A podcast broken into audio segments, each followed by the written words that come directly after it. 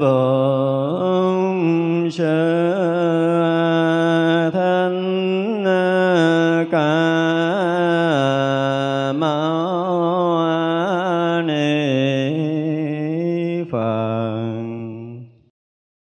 ca Nam Mô Bổn Sư Thích Ca Mâu Ni Phật à, thưa đại chúng, hôm nay là ngày mùng à, 5 tháng 9 âm lịch năm Tân Sửu. Chúng ta có duyên để tiếp tục học bản kinh Hoa Nghiêm. À, mình đang học ờ, lễ dở phẩm thập hồi hướng thứ 25. Hôm nay chúng ta sẽ học tiếp. Bây giờ Kim Cang Tràng Bồ Tát quan sát mười phương, quan sát đại chúng, quan sát pháp giới xong rồi, liền nhập nơi nghĩa thậm thâm của tự cứu tu tập tâm vô lượng rộng lớn đem lòng đại bi bao trùm thế gian thêm lớn chủng tánh phật quá khứ hiện tại và vị lai, vào nơi công đức của tất cả phật, thành tựu thân lực, tự tại của chư phật. Bồ Tát quán sát tâm sở thích của chúng sanh, Thuận theo căn tánh đáng được thành thục của họ. Rồi y cứ nơi pháp tánh, thân mà vì họ hiện sắc thân. Nương thần lực của các đức phật mà nói kệ rằng, bồ tát hiện thân làm quốc vương là ngôi cao nhất ở thế gian, oai quyền phước đức hơn tất cả để làm lợi ích khắp quần sanh. Lòng ngài thanh tịnh không nhiễm trước, tự tại trong đời đều tuân kính Hoàng tuyên chánh pháp để dạy đời Cho khắp nhân dân được an ổn. Hiện sanh dòng sang lên ngôi vua, Thường theo Phật giáo chuyển pháp luân. Bẩm tánh nhân từ không ngạo ngược. Mọi người kính mến tuân lời dạy. Trí tuệ phân biệt thường tỏa sáng, Dung mạo, tài năng đều đầy đủ. Truyền lịch cả nước đều tuân hành, trừ dẹp quân ma không thừa sót. Giữ chặt tịnh giới không hề phạm, quyết chí chịu khổ không động lai nguyện trọn trừ dứt lòng giận hờn, luôn thích tu hành theo phật pháp. Đồ uống, món ăn, hương, y phục xe cộ giường niệm, ghế, bàn đàn. Nhận đến vô lượng món cần dùng, bồ tát đều thí cho tất cả. Vì lợi chúng sanh mà bố thí, cho họ khai sáng quả đại tâm nhận đến thế tôn cùng chư thánh, lòng đều thanh tịnh rất hoan hỷ. Bồ tát cung cấp khắp mọi nơi, sở hữu trong ngoài đều bố thí. Lòng luôn bền vững, không động lai, chẳng hề tạm thời sanh hối tiếc. Ở đây, bồ tát kim cang tràng, trước khi muốn nói kệ, chúng ta thấy một cái điều rất là đặc biệt đây là cái cách mà của tất cả các bồ tát làm, nhưng mà mấy đoạn trước thì không có diễn tả như vậy. Nhưng mà đoạn này thì ờ, lại diễn tả một cách rất là hay. Đầu tiên là bồ tát ờ, quán sát khắp mười phương pháp giới này, tức là dùng trí tuệ để mà quan sát hết mười phương pháp giới. Thì ờ, khi mà quan sát mười phương pháp giới thì thấy cái gì? Thấy từ cõi chư Phật, chư Đại Bồ Tát, chư vị Thánh Hiền và các cõi, các loài ở trong thập phương thế giới này đó là cái thứ nhất. Cái thứ hai là quan sát đại chúng. Tức là trong cái chúng hội hoa nghiêm này, ngài cũng thấu suốt từ chư Phật, các vị đại bồ tát, các vị thánh hiền, các vị long thiên hộ pháp có mặt trong chúng hội này. Cái thứ ba là quan sát khắp pháp giới. Tức là một lần nữa thấu suốt pháp giới mười phương xong rồi thì mới nhập trong chánh định thì đây là một trong những cách mà để ờ, có thể diễn tả cái người trước khi vào chánh định, cũng như người đang vào trong chánh định thì phải thấu suốt pháp giới mười phương, thấu suốt đại chúng, tức là bên trong, bên ngoài đều phải thấu suốt rất là rõ ràng. Thì người đó mới nhập đại định. Còn người mà ở trong định mà không thấy, không biết gì, hoặc là thấy một cái gì đó nó chưa có trọn vẹn ví dụ như bây giờ mình có nhập định mình có thấy quả địa cầu này lơ lửng ở đây hoặc là mình thấy giải ngân hà xa xôi cũng chưa có phải là trí tuệ giác ngộ ở trong đại định ở trong đạo phật. Đó là điều mà để chúng ta phải thấy. Và rồi ở trong định đó, đó mới thâm nhập cái nghĩa thậm thâm của tự cứu. Ở trong cái nghĩa lý thâm sâu nhất của danh tự của ngữ cú, tức là ở trong định đó thấu suốt chân lý của vạn pháp. Từ chân lý của vạn pháp đó nó có thể thành tất cả những loại chữ nghĩa. Những cái từ chữ ở trong tất cả các loài các cõi mà lòng lúc nhập định đó. Rồi nhập định mà không có biết loài nào sử dụng ngôn ngữ nào và sử dụng như thế nào thì ờ, định đó vẫn là si định đây là những cái cách mà để chúng ta phải thấy cái cách diễn tả trong cái định của chư đại bồ tát hay nói là đại định của đại thừa thì phải thấu suốt điều này. Còn nhập định mà không biết gì, hoặc là ngay cả ngôn ngữ loài người của mình mình còn sử dụng chưa có xong nữa thì mình biết rằng mình không tới đâu. Và mỗi loài nó có một cái cách mà diễn đạt cái thông tin với nhau nó khác nhau. Ngay cả khi mà chúng ta chưa vào định đó bây giờ là người thì nó bị che lấp bởi bởi cái ờ, cái thân tứ đại này. Nhưng mà khi chúng ta vừa rời cái thân tứ đại thôi thì lúc đầu á chúng ta vẫn còn có một cái uh, là gì? Cái thói quen uh, nhận định về cái thân xác mình hoặc là mình nhớ tới người thân mình. Thì lúc đầu chúng ta sẽ uh, vừa rời cái thân này chúng ta qua một cái cái cánh cửa gọi là qua cánh cửa để bước vào cái cõi giới um, tâm linh. Cõi giới được gọi là các sách vở gọi là cõi cái cõi tâm hồn của mình. Mình qua một đoạn bóng tối. Nó giống như là chung cái đường hầm hải vân vậy đó. Chung qua đường hầm đó là chúng ta tới ánh sáng phía trước. Thì nó lạ lắm là cái cõi cái cõi giới tâm linh của mình á nó nhiều tầng, nó thật sự là nhiều tầng, nhiều lớp cũng giống như cái cõi của mình hồi trước giờ mình nói ở đây. Và cõi đó thì ờ, thực sự nó, nếu mình tôi nói là người đó không có bị ờ, không có không có tạo tội ác quá trong cái đời này, thì họ sẽ tự do bước vào cảnh giới tâm linh của mình. Nhưng mà trong cái cảnh giới tâm linh của mình nó có một cái điều là cái ờ, nó sẽ xuất hiện những cái người thân cận của mình nhất trong cái đời này họ sẽ hiện ra trước. Hoặc là hiện ra cái vị mà hộ mệnh mình đó chúng ta thấy ờ, ở đây nói thì chắc là ở trong đạo Phật mà khi nói sâu tới điều này nhưng mà mình nói trở lại cái chuyện một cái người hộ mình đó mà ở thế gian gọi là hai bên gia giáp của mình đó, đều có cái người hộ mệnh của mình đó thì người đó luôn luôn hướng dẫn tâm linh cho chúng ta họ sẽ xuất hiện ở cái cửa ngõ ánh sáng để dẫn chúng ta vào thế giới tâm linh. Thì à, họ sẽ hiện một cái hình của của một người nào đó mà thân thiết nhất trong cuộc đời của mình. Và khi mình vừa gặp họ, tại vì thực sự nó qua giai đoạn mà mình bỏ. Có những người á, thì giai đoạn mà lâm chung nó rất là bức bách. Có những người rất là mê loạn. Nhưng có những người họ bỏ thân xác rất là bình thường thì tùy cái mức, tùy cái việc mà chết của họ thì họ đi vào thế giới tâm linh nó nó loạn nhiều hay loạn ít, tiếp cận ánh sáng nhanh hay là chậm ở cái tầng sáng hay là mờ, vân vân. Nó nó nhiều tầng, nhiều lớp như vậy. Nhưng mà người đầu tiên, cái người mà thân thiết nhất của mình, không phải là cha mẹ mình, không phải là vợ chồng, cũng không phải con cái, mà đó là cái người mà hộ mình, người hộ mệnh mình đó thực sự tất cả chúng ta đều có người đó không phải là không có đâu nhưng mà sau này thì chúng ta từ từ chúng ta sẽ thấy điều này.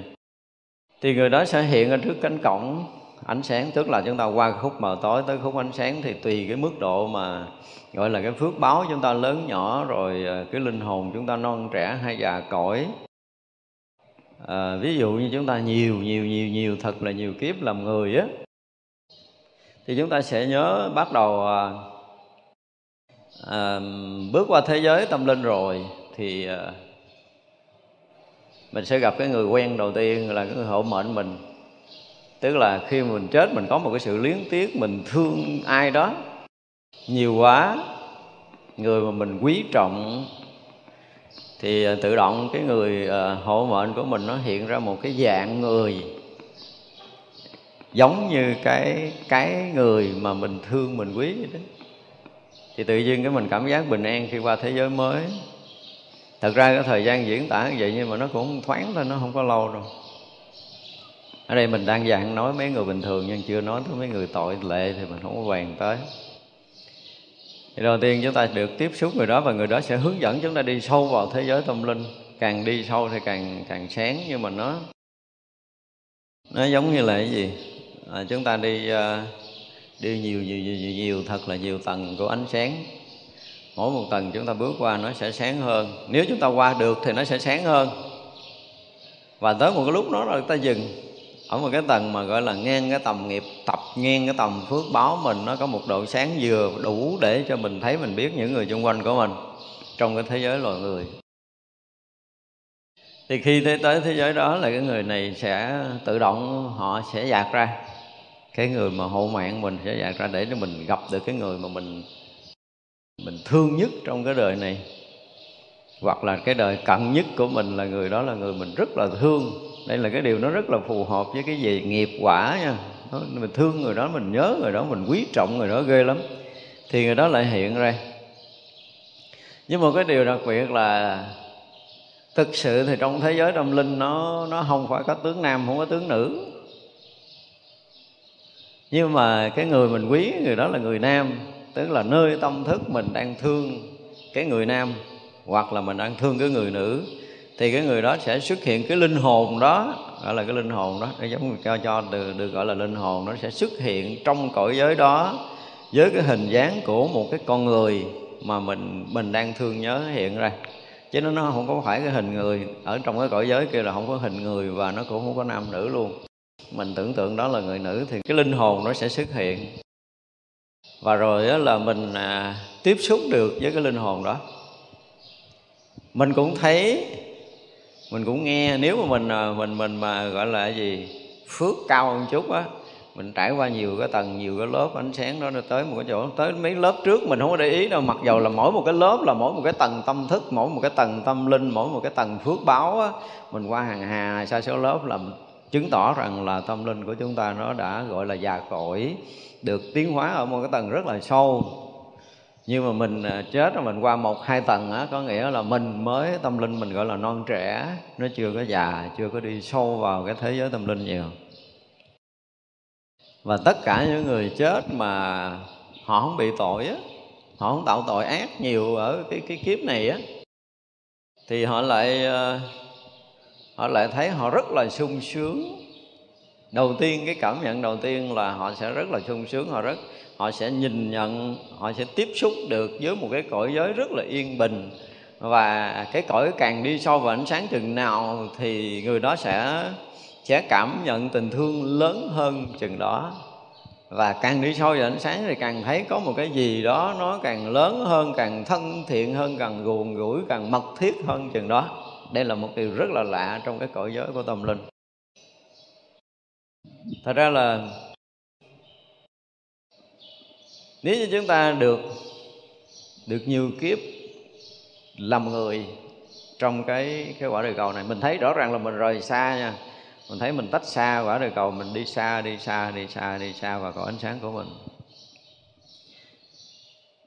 Để thấy rằng là như trước giờ mình nói là bước vào thế giới tâm linh thì nó rất là trật tự, đúng không? Cái phước người nào thì người đó ở cái tầng đó, nó rất rõ ràng, nó rõ ràng lắm, nó không có không có khác biệt gì với nhân quả nghiệp báo hết đó thế vậy là đầu tiên mình tiếp xúc với cái người mà mình rất là thân.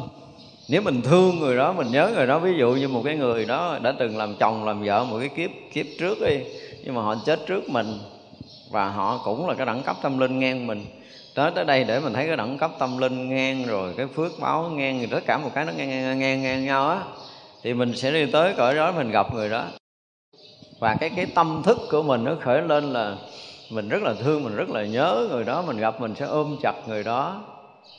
Nhưng mà thực sự trong cái cõi này nó không có còn có cái hình xác giống như mình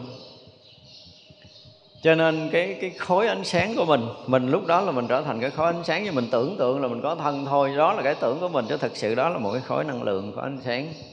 Và khối ánh sáng này nó hòa quyện, khối ánh sáng kia thì tưởng tượng như là hai tâm thức em nhau. Nó có tâm thức.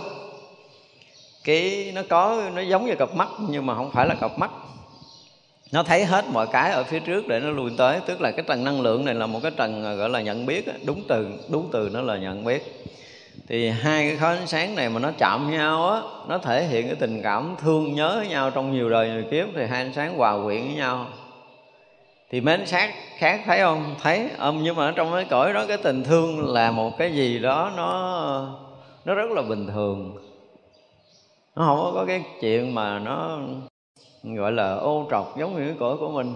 Gặp nhau cũng hai ánh sáng hòa quyện với nhau vậy. Hai khối năng lượng, hai khối ánh sáng hòa quyện nhau vậy và xong rồi thôi. Và nếu như mình gặp mà người thân mình ở cái tầng này rồi, mà tâm linh mình già hơn, tức là cái phước báo mình lớn hơn, mình được đi tới nữa, đi tới nữa. Còn nếu mình ở tầng này, cha mẹ mình, anh em mình, bà con thân thuộc mình lúc đó cũng bắt đầu xuất hiện xuất hiện hết trong cõi giới đó. Ví dụ như mình nhớ tới mẹ mình thì cái hình của mẹ mình sẽ hiện ra nhưng mà thực sự nó chỉ là một khối năng lượng khối ánh sáng thôi chứ nó không có, nó không có hình sắc.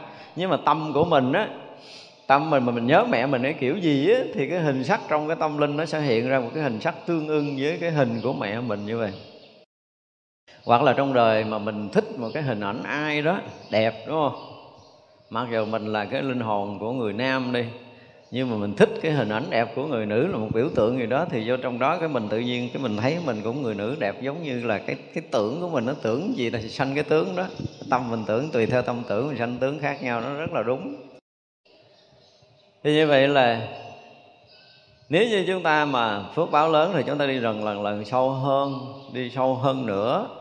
Và cứ đi sâu hơn thì ánh sáng lại sáng hơn rồi là lúc đó nó sẽ nếu mà phước báo mình lớn rồi thì nó sẽ bắt đầu nó hiện ra những cái ờ, cái cảnh đẹp hơn nè. Rồi ờ, có những cái lâu đài sáng chói hơn vân vân tất cả những cảnh mới đều hiện ra. Cho nên đó là có đôi lúc mình ờ, mình sợ chết đó, thì đối với những người mà gọi là không có tội á với họ cái chết là rất là tự do đầu tiên họ sẽ cảm nhận được cái gì đó rất là yên bình cái gì đó rất là sáng và họ à, được được một cái lực hút họ không cưỡng lại được. Như cái này mới là một cái chuyện lạ là mình bị hút mà mình không có cưỡng lại được. Đó vấn đề là nghiệp. Thì vậy nó sẽ hút mình vô cái cõi giới tâm linh trước. Nếu mình là cái người hoàn toàn không có tội ở đó sẽ được học hỏi thêm được, dạy dỗ thêm để mình trở lại trở lại cõi này. Tức là mình chưa, ở đây mình nói là mình chưa ra khỏi cái tầng của người đâu. Cái dạng tâm thức của chúng ta vẫn còn ở cái tầng người. Tại vì hôm trước mình nói cái bài mà đi đâu á, thì cái cái đi của mình là như vậy, nhưng mà nó nó tưởng tượng cái hình sắc, chứ còn hình sắc nó không có rõ ràng. Tùy tùy tâm tưởng của mình mà hiện hình sắc khác nhau, với là tùy theo cái phước của mình mà hình sắc nó lại sáng hơn, hay là tối hơn, đẹp hơn, hay là xấu hơn. Người mình nhớ thực sự họ chỉ là một khối ánh sáng thôi, nhưng mình tưởng tượng cái mặt người đó đẹp cỡ nào, cái người đó hiện ra với cái nhận biết của mình là người đó đẹp y vậy. Thì vậy là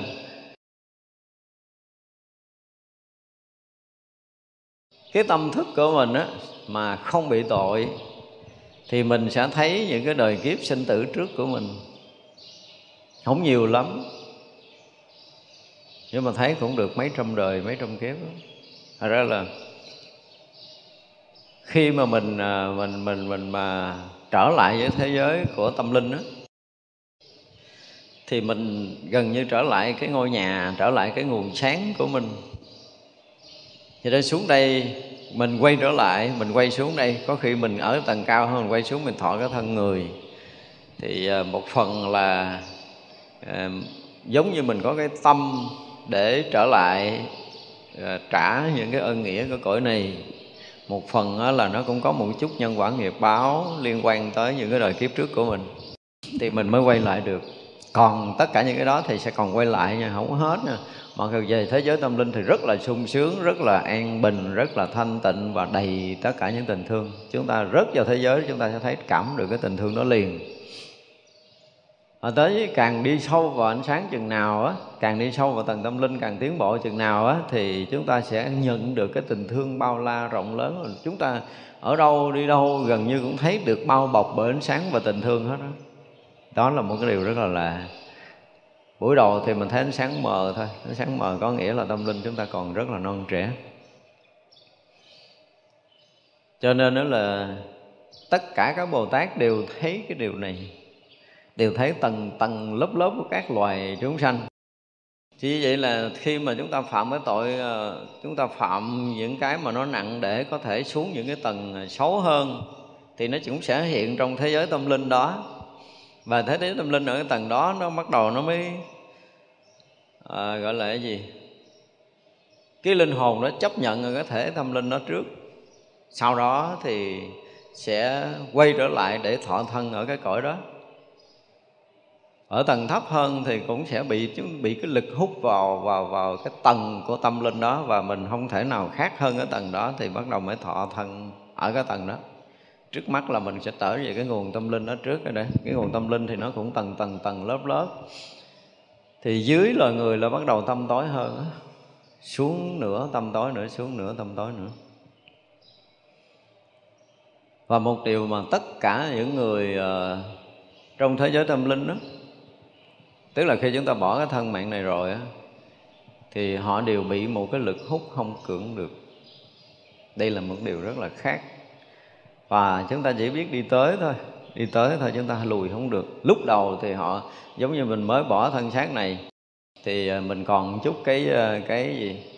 Cái đòi hỏi á mình thì thế giới tâm linh họ đáp ứng. Tức là mình muốn uh, uh, lưu lại uh, chưa có rời đi trong khoảng một hai ngày để có thể thấy được là à, cái cách họ làm đám tang họ tổ chức đám tang họ chôn mình kiểu gì đó đại khái là cái thời gian đó là thời gian dài nhất mà thế giới tâm linh cho chúng ta được cái quyền là gọi là bồng bềnh ở cái chỗ mà tiếp cận được với thế giới tâm linh và thế giới vật chất.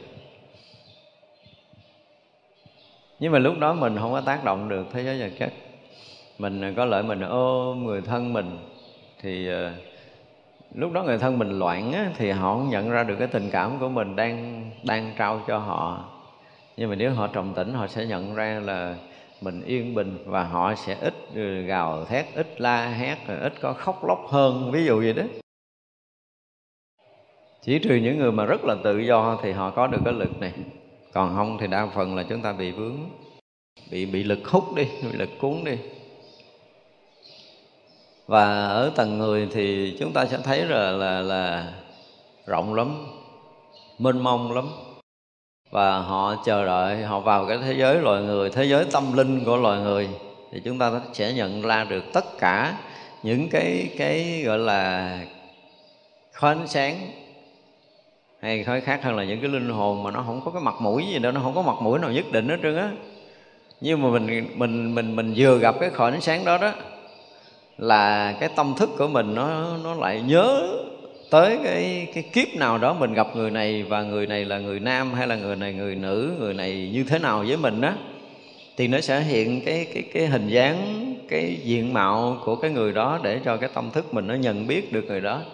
Và nếu thương thì trao đổi kiểu thương, mà không thương thì trao đổi kiểu không thương cũng trong cái thế giới đó. Nhưng mà tới thế giới này rồi mà có một cái điều rất là lạ là là nó không cho giấy cái nghiệp ác lên. Càng đi sâu vào ánh sáng chừng nào thì cái tình thương nó càng càng càng lớn chừng đó, cái cái ác nghiệp nó không có khởi lên được. Ở trừ trường hợp là chúng ta bị chị che tối á, mình bị hút vào một cái đường khác nữa, thì nó sẽ đi vào cái tầng xấu. Tầng xấu thì thì không thể gặp cái người thân được mà chúng ta sẽ gặp kẻ thù ở những cái tầng để để trả nhân trả quả ở cái tầng xấu hơn. Và cái điều này là một cái điều mà khoa học vẫn ờ, còn bị, gọi là, giới hạn đây. chúng ta dùng từ giới hạn, họ không có lấn sâu vào cái thế giới tâm linh được cho nên tất cả các vị bồ tát thấy được hết tất cả những cái điều này Nha. ý là mình muốn nói là khi mà nhập vô cái nghĩa thậm thâm của tất cả các pháp á, thì ngoài cái việc mà các vị đã nhập trong đạo đạo là cái chỗ tận cùng là ánh sáng trí tuệ, tận cùng là cái chỗ thấu suốt, tận cùng cái chỗ, gọi là tỏ thông tận cùng và cái tình thương cũng tận cùng luôn. Tất cả mọi cái đều tận cùng và ánh sáng không có cái gì có thể so sánh bằng. Và khi mà nhập trong đó rồi thì mọi cái đều được thấu suốt, tỏ tường, không lầm lẫn bất kỳ một cái điều gì. Thì khi mà nhập trong ánh sáng đó một cách toàn triệt rồi á, thì người đó mới được xem là cái người giác ngộ. Và ánh sáng đó nó lại chiếu gọi ngược, chiếu xuyên suốt tất cả các cõi giới, cảnh giới, tâm linh, tâm thức của mình. Thì vậy là mới được gọi là nhập đạo, nhập trong đại định, nhập trong chánh định gì đó. Thì lúc này mới được nói là chỗ đó vừa định vừa tuệ luôn á, chỗ đó nhập trong đó là giác ngộ hoàn toàn thì mới được gọi là chỗ giác ngộ toàn triệt. Thì ở đây là một vị bồ tát mà nhập trong cái chỗ mà thậm thâm của tất cả các ngữ cứu thì tới đó là thông tất cả các loài các cõi, thông ngữ ngôn của tất cả các loài các cõi vì vừa thấu một loài nào vừa thấy một loài nào thì thấu rõ cái tầng tầng ánh sáng cái tầng tâm thức của loài đó và biết rõ cái sinh hoạt của cái tầng đó và biết rõ cái sự giao tiếp của tầng đó. À, họ học hỏi bằng cái kiểu gì? Thì vậy là khi nhập trong cái định này là thấu hết thấu suốt hết rồi mới nói chuyện sao? Nếu mà không thấu suốt như vậy á, thì các bồ tát không giảng đạo đâu. Không phải như mình mình học liếu láo và ba chữ mà lên mình nói. Nhưng mà các vị giác ngộ thì khác. Họ phải thấu suốt tới cái tầng này nè, sau đó họ mới chuyển pháp lưng là khi mà họ thấu suốt rồi, họ thấy cái loài nào mà cái gì, cái duyên thân cận á, cái duyên được gần gũi với mình trước thì sẽ sẽ hóa thân tới cái loài đó trước để giao qua thì vậy là sau khi nhập ở cái nơi mà nghĩa thậm thâm của tất cả những tự cứu tức là từ chữ cứu nghĩa, văn chương của tất cả các loài các cõi rồi á, thì ngay khi đó, cái tâm mà gọi là thương yêu và cứu giúp tất cả chúng sanh muôn loài hiện ra. Cho nên lòng đại bi hiện ra thì cái cách diễn tả, cái định của Bồ Tát, mỗi người diễn tả một cách nhưng mình. Mình mỗi lần mình đọc một đoạn thì mình thấy một vị Bồ Tát nhập định một kiểu. Nhưng mà cái kiểu gì thì sao? Cũng nhập tới ánh sáng vô tận. Rồi phải tới cái lòng từ vô tận. Và sau ánh sáng và lòng từ đó thì mới nói chuyện khác. Còn nếu mà nhập định mà không tới cái này thì không nói chuyện gì được. Và các vị không bao giờ nói đạo trước cái này. Đây là điều mà để chúng ta phải thấy. Thật ra là sau khi mà nhập trong cái nghĩa thậm thâm rồi thì cái tâm vô lượng nó hiện ra. Đó là sẽ thấy được cái như mình là chúng sanh vô lượng đó là là cái gì? Thệ nguyện độ gì đó, phiền não vô lượng thệ nguyện đoạn gì đó, pháp môn vô lượng thệ nguyện học phật đạo vô thượng thệ nguyện thành. Tức là cái tâm vô lượng nó hiện ra, thì lúc đó là mình sẽ sẽ nghĩ tới cái chuyện là độ tất cả chúng sanh muôn loài, thì cái lòng từ bi của mình nó sẽ lại trùm ở khắp tất cả các loài, các cõi đó. Nếu mà ngay khi nhập trong ánh sáng vô tận để thấu suốt các cõi rồi ha, mà lúc đó mà cái tâm từ không có tràn ngập các cõi thì các vị vẫn chưa có động dụng để đi độ sanh à. chỉ vậy là hai cái này nó sẽ hiện ra. Ngay khi giác ngộ là lòng từ hiện ra, phủ trùm tất cả các cõi. Cho nên đây dùng cái từ là thêm lớn, chủng tánh phật của quá khứ.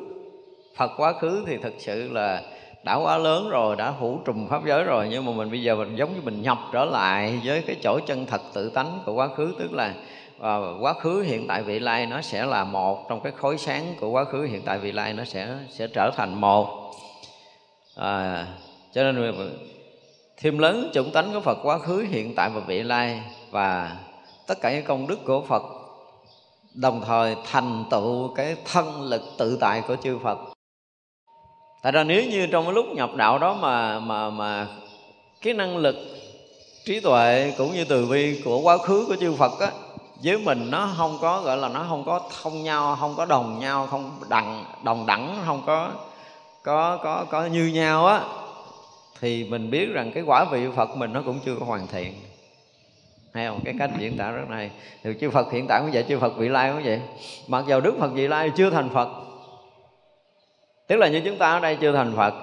Nhưng mà lúc đó chúng ta cũng hiện một cái quả vị Phật trong cái cái lúc mà vị này nhập, trong cái quả Phật của mình á, thì tất cả chúng sanh đều hiện cái quả vị Phật của mình ra. Hiện nguyên cái quả vị Phật lúc thành Phật. Là hiện nguyên cái trí tuệ giác ngộ, hiện nguyên cái tâm từ thấu suốt pháp giới, vân vân đều hiện ra. Rồi chư Phật hiện tại hiện ra chư Phật quá khứ hiện ra là cả ba thời đều hiện ra cái trí tuệ và tâm từ như nhau một cái nữa. Thì mới biết là mình trọn vẹn, viên mãn quả vị Phật. Còn không là mình không có trọn vẹn đâu. Mặc dầu mặc dầu tất cả chúng sanh nó ở các loài, các cõi rất là thấp, tất cả chúng sanh đang ở địa ngục, ngạ quỷ, súc sanh và các loài phi nhân khác và các loài chúng sanh, loài người của mình cho tới tất cả chúng sanh khắp thập phương pháp giới này đều hiện một cõi Phật như nhau. Mà thật sự không phải là một cõi, mà tất cả mọi chúng sanh đều hiện một cõi Phật của họ. Dung thông hết tất cả cõi Phật của chư Phật mười phương ở khắp pháp giới này. Thì vậy là ngay khi đó đó, mới thành tựu được cái ờ, thân lực tự tại của chư Phật. Chứ không thôi, không thành tựu tới đó mới gọi là thành tựu thành Phật đó, được gọi là thành Phật đó. chưa tới đây không được đâu. Và tất cả Bồ Tát muốn tới đây mới nói pháp. Cho nên là vị Bồ Tát là phải nhập trong cái định đó. Thế vậy là khi mà ở trong định đó rồi á, thì mới thấy được cái tâm sở thích của tất cả chúng sanh và tùy theo căn tánh của họ mà độ. À, là lúc đó mới y cứ theo pháp tánh mà hiện sắc thân ở tất cả các cõi nước hiện thần lực mới bắt đầu nói bài kệ này. ở trong định đó rồi, bây giờ bắt đầu mới đi ra. Đi ra thì à, tùy cái chúng sanh ở cõi nào, hiện thân cõi nào thì sẽ hiện sắc thân ở, tương ứng với cái loài chúng sanh trong cõi đó và bắt đầu nói kệ. Thì như vậy là sau khi nhập cái định đó rồi, thì à, vị bồ tát này mới hiện cái sắc thân của loài người, mới nói về kệ này. Cho loài người nghe, thì đang nói về kệ cho loài người nghe thì đây là giống như ca tụng cái thân của một vị bồ tát, là hiện thân làm quốc vương, tức làm vua. Và chỉ có làm vua thì trên cái ngôi cao đó mới quyết được mọi thứ. Nhưng mà như hồi trước mình nói rồi là cái vị bồ tát mà cái phước đức và trí huệ của các vị chưa viên mãn á, thì các vị còn đi trong sanh tử là không có hiện cái thân ở trong quốc vương được họ không hiện cái đó. Họ muốn tiếp tục đi trong sinh tử. Nhưng mà tất cả các vị bồ tát cái đời cuối, các vị bồ tát ở đời cuối để chuẩn bị thành phật đều hiện thân làm quốc vương, làm thái tử, được sinh trong hoàng cung, tức là ngôi cao quý nhất trong cái loài đó cái đã. Đến cái cõi đó nhưng mà phải lên ngồi ngôi cao nhất cái đã. Mình từ chối cái ngôi đó phải tu hành, mới giác ngộ, thì đa phần là như vậy, chư Phật quá khứ cũng đều như vậy, hiện tại như vậy và vị lai cũng như vậy luôn tức là cái cái đời cuối thì phải thể hiện trọn vẹn hai cái phước đức và trí huệ. Phước đức và trí huệ phải là hơn hết. Tới cái loài nào, tới cái cõi nào, thì phước đức và trí huệ của vị bồ tát đó phải hơn hết thì mới chứng phật quả. Chúng ta phải nhớ điều này nha. Còn chưa như vậy thì chưa thể thành phật trong kiếp đó. Vẫn là bồ tát để cứu độ chúng sanh thôi, chứ còn đời đó không có thể nào thị hiện làm phật được. Muốn thị hiện làm phật thì phải làm thái tử, làm vua của một cõi nước đó đời cuối luôn luôn là như vậy.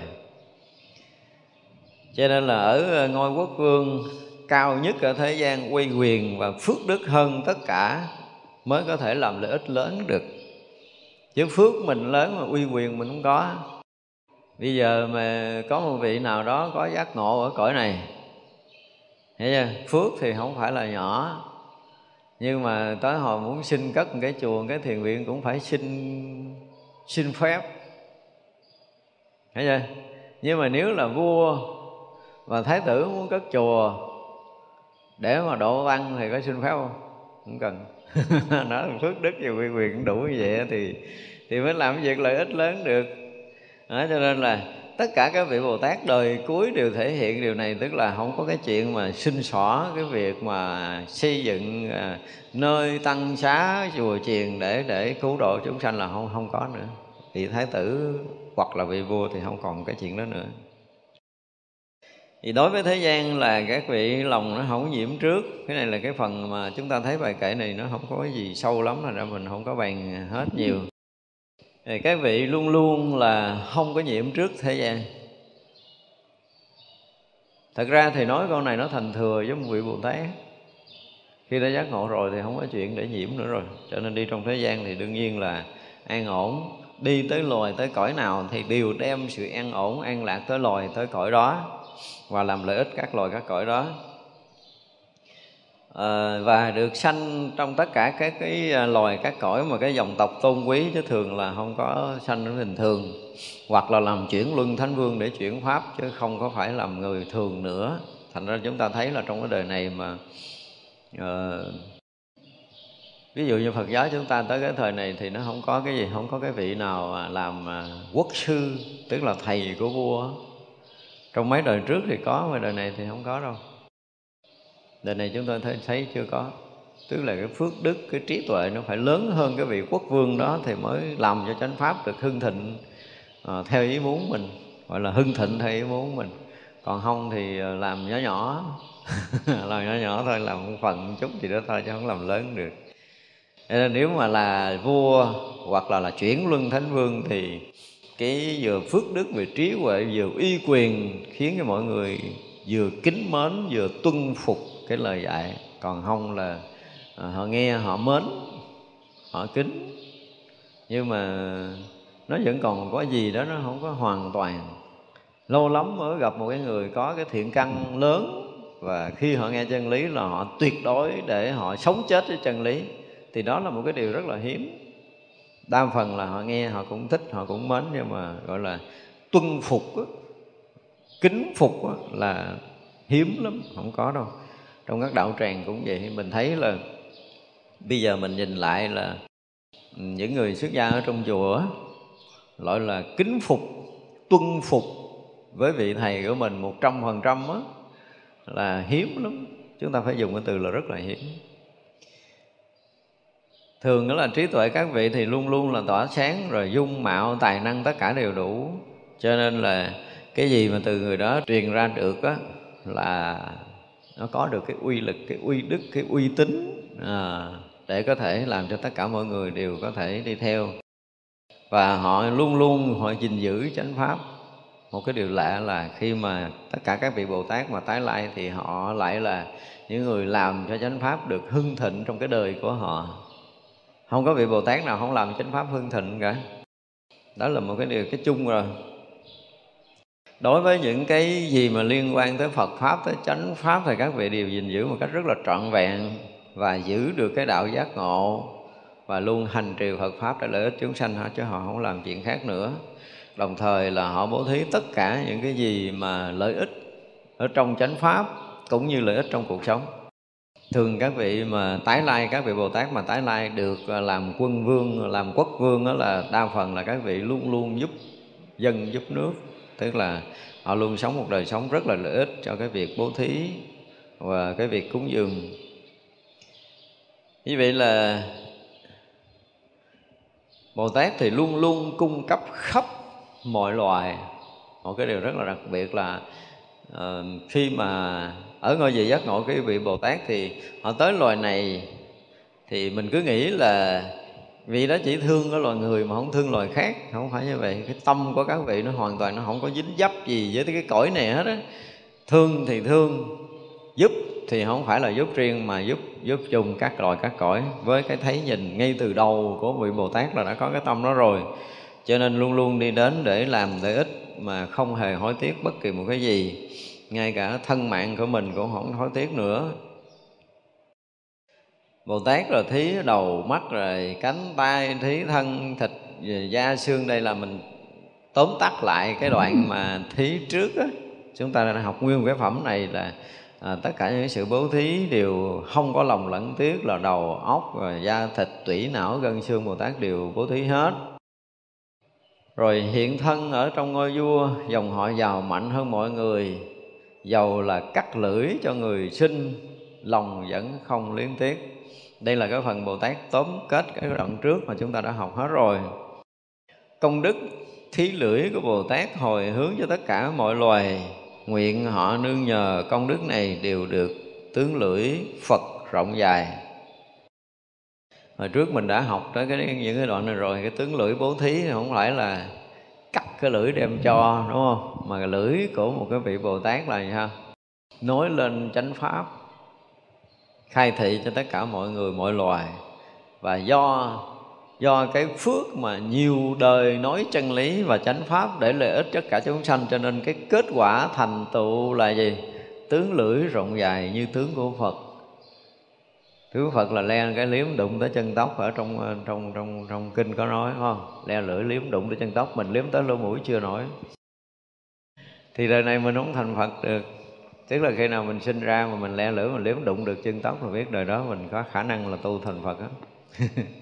Là do nhiều kiếp nói lời nói chân lý nha, chứ không phải nói là chân thật, là tránh bốn cái lỗi, không phải như vậy đâu, mà tránh bốn lỗi của thế gian thì nó chưa có phải nó chỉ nếu mà mình à, không có nói dối, nói thiêu dệt nó lưỡi hai chiều, nói lời hung ác á, thì à, nhiều đời là mình sẽ gì? Sẽ thuận theo thiện hạnh của mình. Tức là sinh ra đời muốn làm điều thiện mà làm cái gì thì nó sẽ được thành tựu dễ dàng. Còn nếu mình phạm cái lỗi đó thì những cái cái cái nghiệp, cái hạnh nghiệp của mình nó sẽ không thành tựu. Đó là cái cách nói ở trong kinh thập thiện như vậy. Còn khi mà tướng lưỡi rộng dài là cái quả mà nhiều kiếp nói chánh pháp để khai thị chúng sanh. Và thí ngôi vua, thí vợ, thả thí thân, tôi tớ trong lòng hoan hỷ, luôn thanh tịnh bồ tát như vậy không hối tiếc. Tức là làm vua thì cũng thí ngôi vua, rồi thí vợ, thí con thì hôm trước mình nói rồi ha. Cái phần này là tất cả những cái phần chúng ta đã học hết rồi. Đây là nói về kệ tóm lại thôi tùy người sở thích đều thí cho cung cấp đúng thời không mỏi nhọc tất cả sở hữu đều phân chia mọi người đến sinh đều đầy đủ. Vì nghe pháp bồ tát xả thân tu những hạnh khổ cầu phật đạo lại vì chúng sanh bỏ tất cả cầu vô thượng giác không thối chuyển. Riêng đối với các vị bồ tát hiện thân ở các cõi á, có những cái cõi mà ờ, vì học một cái câu kệ thôi là cũng có thể bỏ mạng để mà học cho được một câu kệ. Mình bây giờ tại cái cõi mình Phật pháp rồi còn hưng thịnh quá đi. Mình à, giống như mình có cái sự ý lại. Chứ có những cái đời kiếp mà chúng ta đi trong sanh tử, đi trong các cõi, những cái nơi đó rất là, gọi là, rất là hiếm có Phật pháp. Được nghe một câu Phật pháp là có thể đổi một mạng và tiền thân của Đức Phật của mình cũng như các vị Bồ Tát luôn luôn làm như thế tức là rất là khát khao để được nghe chánh pháp nhưng mà không ai nói và đến khi mà được người khác nói là họ ra điều kiện là lấy cái ờ, thân làm ghế, lấy da làm giấy, lấy máu làm mực, lấy xương làm bút để viết một cái bài kệ thì các vị Bồ Tát cũng sẵn sàng làm điều đó để được học bài kệ như vậy. Thành ra ở đây muốn nói tới vị Bồ Tát là luôn luôn xả thân vì đạo chứ không có không có liếng tiếc thân mạng mình cho đạo lý. Thì mình thấy rõ ràng trong đời sống đời thường này cũng vậy thôi. Những người nào mà à, gọi là quý cái thân của mình cho đến lúc mà để xả thân học đạo mình không dám chúng ta chưa gặp những cái hoàn cảnh tức là đời này nó giống như là gì nó cũng ờ, uh, dùng cái từ là nó quá thuận cho cái việc học đạo của mình đó có những cái đời, có những cái vị mà họ có thể quỳ trước cái cái trượng thất của vị thầy mình. Trải qua ngày này, qua tháng nọ để xin được một cái lời chỉ dạy thôi. Có khi quỳ phải gục ngã đó năm ngày, bảy ngày, năm tuần, bảy tuần. Mà vị thầy vẫn chưa nói lời nào mà họ vẫn kiên trì họ học đạo như vậy. Nhưng mình đời này chưa có thấy thử cái giọng đó chưa? Ngày thứ ba là nó vô đốt thất mình chạy mất rồi chứ. Còn không có tự ái nữa, không lại nữa, nó lại mà nó muốn cầu pháp chừng lần, hai lần mà không tiếp lần nữa nó bỏ luôn, nó đâu thèm tới rồi cho nên chúng ta thấy cái tâm học đạo của người xưa nó khác lắm, bây giờ nó rất là khác. Chúng ta chưa bao giờ mà có kiên nhẫn quỳ trước vị thầy mình từ ngày này qua tới ngày kia. Chúng ta chưa có làm nổi cái điều đó trong đời này. Thật ra là chúng ta thấy cái người nào mà quyết tâm cầu đạo, cầu pháp mà quên cả thân mạng á, là chúng ta biết rằng coi chừng là người này có khả năng có khả năng là ngộ đạo trong đời này cái đã. Tại vì cái tâm thiết tha cầu học đạo nó đủ lớn để nó có thể thắng lướt tất cả những nghiệp tập phiền não mới có thể thâm nhập đạo lý được. Còn mình dễ quá muốn là được à. Không muốn à, công quả ba bốn tháng rồi muốn xuất gia là được luôn có nhiều cái chùa vô chưa thèm công quả cạo đầu mày luôn cạo đầu cho tu luôn. Cho đắp y luôn ngay từ ngày đầu chỉ là xin thầy cho con được xuất gia là ông thầy cạo đầu đắp y liền. Như vậy là sợ sợ nó thối thất bồ đề tâm thì cạo đầu trước cho nó chắc. Nhưng mà thời xưa nó khi mà các vị mà cư sĩ nghe qua một bài pháp của đức phật á, và ngộ đạo, ít lắm là chứng tu đà hoàng á thì đối với cái việc mà đạo lý giác ngộ giải thoát, họ không còn thối thất nữa. Họ mới tới đảnh lễ thưa đức thế tôn cho con ờ, là xin được ờ, gia nhập vào tăng đoàn, xin được theo ngài để sống một cái đời phạm hạnh để được giác ngộ giải thoát ngay trong đời này. Nếu đức phật nhìn thấy người này mà có khả năng chứng thánh quả ngay trong đời này, vì họ đã nghe qua bài pháp và họ đã chứng thánh quả tu đà hoàng rồi, thì đức phật thiện lai tỳ kheo tóc rụng liền, có nó y đắp lên người liền mà đa phần là đức phật xuất gia là không có chạy. Đúng không? Đức phật xuất gia người nào là người đó đời đó chứng thánh. À, nhưng mà sau này thì mấy thầy nói là tôi cũng học theo hạnh của Phật cứ cầu xin xuất gia là ta cạo đầu không cho chạy rồi không được thối lui. Tức là xin xuất gia rồi đem cái thao đem cái dao lên bằng liền tại chỗ. Để cho nó rút lui. Có nhiều thầy cũng nhiều cái chiêu vui lắm. Thật ra chúng ta thấy là với cái người mà thật tâm học đạo á, mà những vị thầy đủ cái uh, trí tuệ thì họ cũng sẽ thấy được đến cái sâu ở nơi tâm thức của người ta. Để rồi thứ nhất là nhận người ta theo học đạo. Nhưng mà thật ra trong những cái đời của bồ tát đi trong các loài các cõi á, thì không phải đời nào cũng phải có cái người ngộ đạo hoặc là thấy người đó có khả năng ngộ đạo mới xuất gia nó có những cái loài cõi cái tâm thức họ rất là thấp. Thì như vậy cho họ tiếp cận với đạo Phật để nâng cái tầm tâm thức họ lên. Và họ chỉ cần à, thăng một cái tầng bậc tâm thức, có một cái chút niềm tin đối với tam bảo hơn trước kia thì đó cũng là một cái sự thăng tiến ở nơi tâm thức của họ rồi. Và điều đó có khi cả một đời của một vị bồ tát sống. Cứ thị hiện sống làm tất cả những điều lành, tất cả những điều tốt, dạy dỗ họ đủ hết cho tới họ gần chết rồi, họ ngáp ngáp rồi, cái họ thấy có cảm tình với tam bảo một chút. Trước khi họ chết. Vậy bồ tát cũng làm cả đời đó.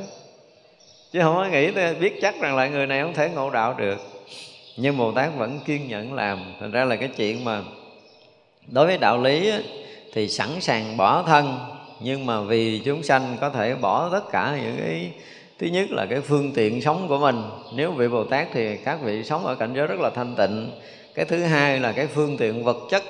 Cái thứ ba là cái cái gì? Cái thời gian của các vị bồ tát. Tức là luôn thân cận mất thời gian để dạy dỗ mất thời gian để uống nắng mất thời gian để gìn giữ bảo hộ họ mất thời gian đủ thứ hết chứ không phải chuyện đơn giản đâu. Chúng ta thấy nếu mà lúc nào quý vị mà có trách nhiệm á, để mà có thể uh, gìn giữ và bảo bọc một cuộc đời của một người khác thì chúng ta mới thấy được cái điều này của Bồ Tát. Là chúng ta khi mà chúng ta chưa có trách nhiệm đó mình không thấy gì đâu.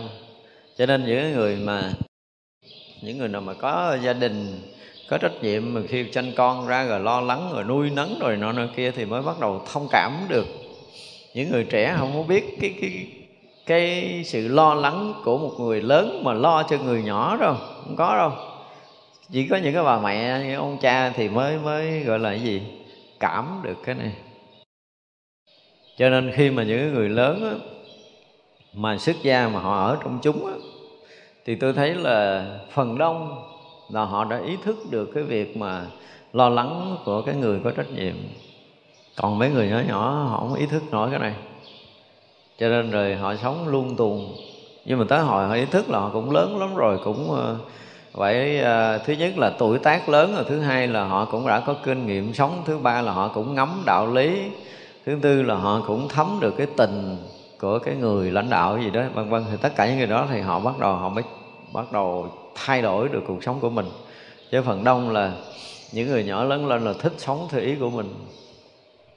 À, nhiều khi vô tập thể họ không tuân thủ tất cả những cái nội quy này nọ kia ở trong trong chúng họ họ không có cảm thấy họ thích, họ muốn tự do này nọ kia đó. Nhưng mà khi mà ý thức được cái trách nhiệm của cái người bảo bọc mình rồi thì lúc đó là họ bắt đầu họ sống tốt. Và cái điều đó nhiều khi cũng cả đời. Chứ mấy người mới mới hết lắm, mấy người mới hiếm lắm. Vậy đây là đối với bồ tát thì đối với đạo lý thì hy sinh thân mạng của mình để làm cái gương học đạo tu tập cho cái người sau. Nhưng mà đối với người sau thì các vị bỏ tất cả những cái quyền lợi riêng tư của mình để làm lợi ích. Thì đó là cái tâm của cái hạnh của một vị bồ tát là như vậy. Luôn vì nghe pháp ở chỗ phật thì xả thân để làm thị giả vì muốn cứu khổ khắp quần sanh lòng thêm hoan hỷ vô biên. Cái uh, một số cái vị bồ tát á, mà muốn được thân cận chư phật muốn được học chư phật thì sao ở đây dùng từ là bồ tát xả thân làm thị giả. Thường là một người thị giả sẽ mất thời gian nhiều với với vị sư phụ rồi mất thời gian cho chúng nhiều lắm. Thì họ cũng phải hy sinh để họ họ được học những cái điều mà sâu màu ở trong Phật pháp. Nhưng mà nhìn thấy ví dụ như chúng tăng ngày xưa thì ờ, ngày xưa chúng tăng không có làm tới giờ thì khất thực, xong rồi về thọ trai, xong rồi ngồi thiền thôi. Đa phần là như vậy trong cái thời đức phật, nhưng mà ờ, có trách nhiệm làm thị giả là phải vô lao quét cái hương thất đức phật, rồi phải dập y, rồi phải là chuẩn bị nơi nghỉ thì, từ sáng rồi trưa rồi chiều, tức là nó sẽ mất thời gian hơn so với những cái chúng tăng bình thường. Cho nên đối với cái, những cái cái vị mà thị giả mà thân cận được những cái vị Phật á, giống như ở đây Bồ Tát mà thân cận được Đức Phật là phải chấp nhận phải mất cái thời gian như vậy để chi? Dám đánh đổi cái thân mạng mình để để lãnh lại được Phật pháp là các vị Bồ Tát luôn luôn làm như vậy. Nhưng vì cái gì? Vì muốn cứu khổ khắp tất cả chúng sanh. Đó là thân cận để học được chánh pháp hiểu được chánh pháp để cứu khổ cho tất cả chúng sanh. Cho nên Bồ Tát luôn luôn là hoan hỷ để mà xả thân cầu đạo chứ không bao giờ thấy cái việc này là cái việc cực khổ. Cho nên có đôi lúc mà chúng ta hành đạo, chúng ta cảm giác là mình cực. Thì biết rằng là cái tâm mình nó không có mạnh mẽ, không có đủ lớn. Chứ còn bất kỳ một cái người nào mà có thiện căn lớn đối với đạo lý là họ chỉ nói một câu duy nhất là chấp nhận xả bỏ thân để vì đạo.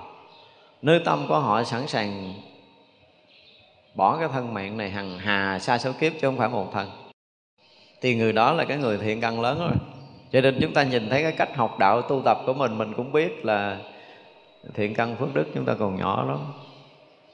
Ngay cả cái chuyện mà mình làm cái gì cho chúng, mình cũng phải tránh né nữa là biết rằng cái thiện căn phước đức chúng ta rằng còn rất là kém. Bồ Tát thấy Phật, Đại Đạo Sư, từ tâm rộng lớn, cứu độ lớn, Do đây hớn hở lòng vui mừng, nghe lãnh pháp vi diệu sâu của Phật được cái ờ, cái duyên để làm thị giả rồi thì chúng ta mới thấy rằng là cái vị đó nếu mà đủ được cái, có được cái trí tuệ nữa thì sẽ thấy được cái lòng từ của của các bậc thầy. Như các vị bồ tát là sẽ thấy được cái lòng từ của đức phật, của đấng đạo sư. Một là cái tâm từ các vị lớn, hai là cứu độ chúng sanh lớn. Có tâm từ lớn là lợi ích chúng sanh nhiều à là cứu độ chúng sanh lớn. Cho nên rất là hoan hỷ dành tất cả thời gian của mình để để là, là phục vụ cho đấng đạo sư để đấng đạo sư có thời gian nhiều để lợi ích cho chúng sanh. Thì đó là cái điều mà tất cả bồ tát đều thấy.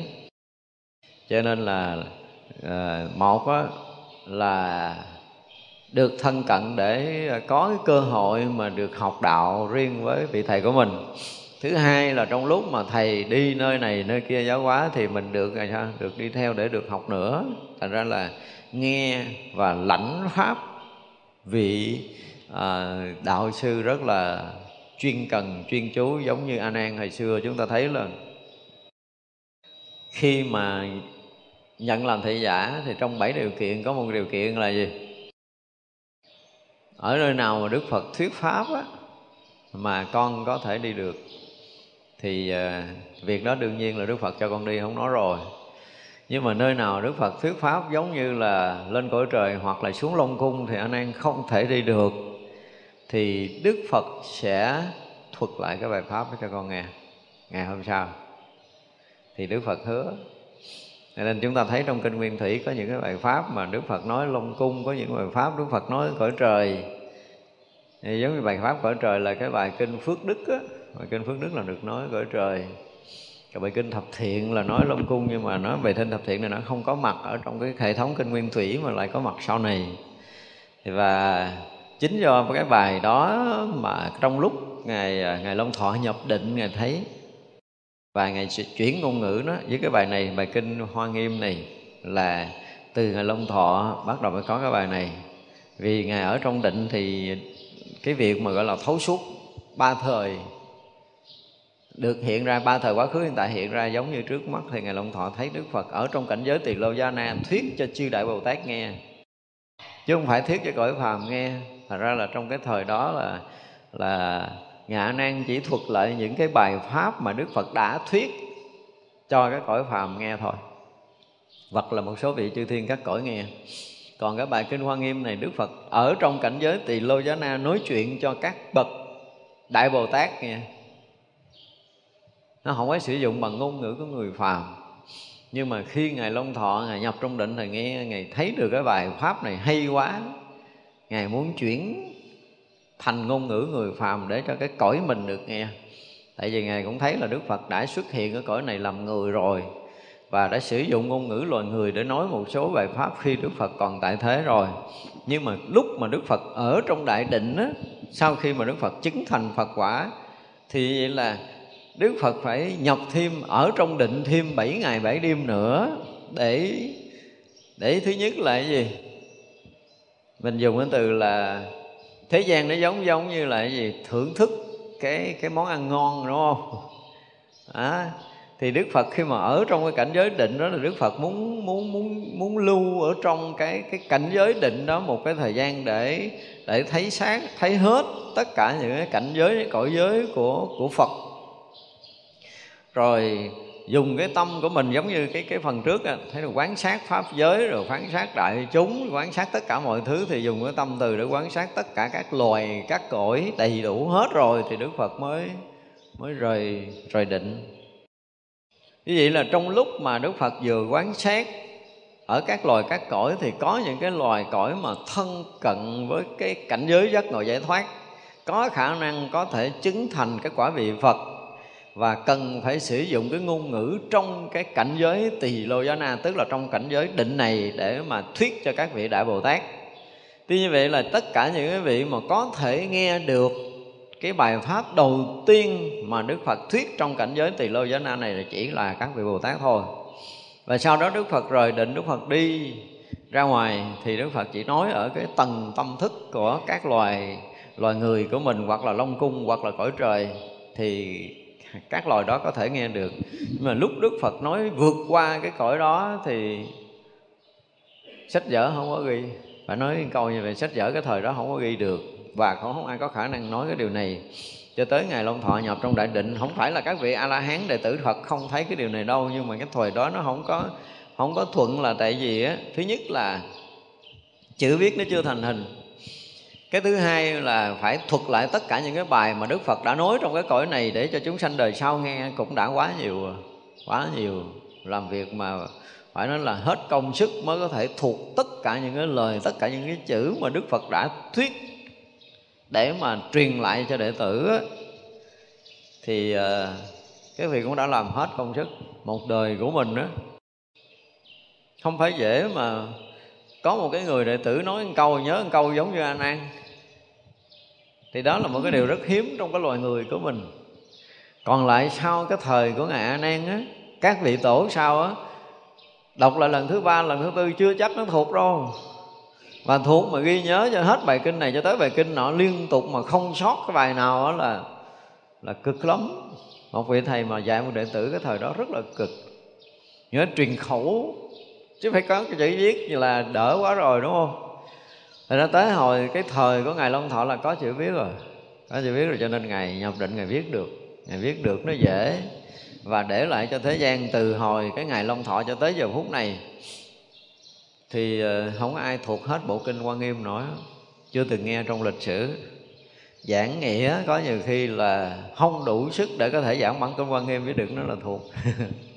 Vì đây là cái cảnh giới, không phải là cái cảnh giới nói chuyện cho người phàm nghe mình là cái người phàm mà được gọi là có đủ cái phước báo cái thiện căn gì gì đó mình mới có thể nghe được cái nghĩa lý trong bản kinh này.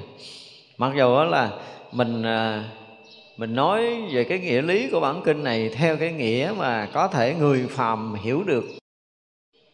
Chứ còn trong như cái cảnh giới định hồi nãy đó nói thì mình nói lướt qua vậy thôi. Chứ còn à, nếu như mà hiểu cái cảnh giới định đó và muốn diễn đạt cảnh giới định đó cho các cõi giới khác thì không phải nói chuyện bằng ngôn ngữ như nãy giờ. À, đó là bằng cái quán sát để thấy mười phương pháp giới rồi đó là phải nhập trong cái đại định để thấy tất cả những cái ngữ cứu thậm thâm ở trong đó rồi nhập trong đạo để thấu suốt cái cảnh giới chứng đắc gì gì trong đó là không phải nói bằng ngôn ngữ này.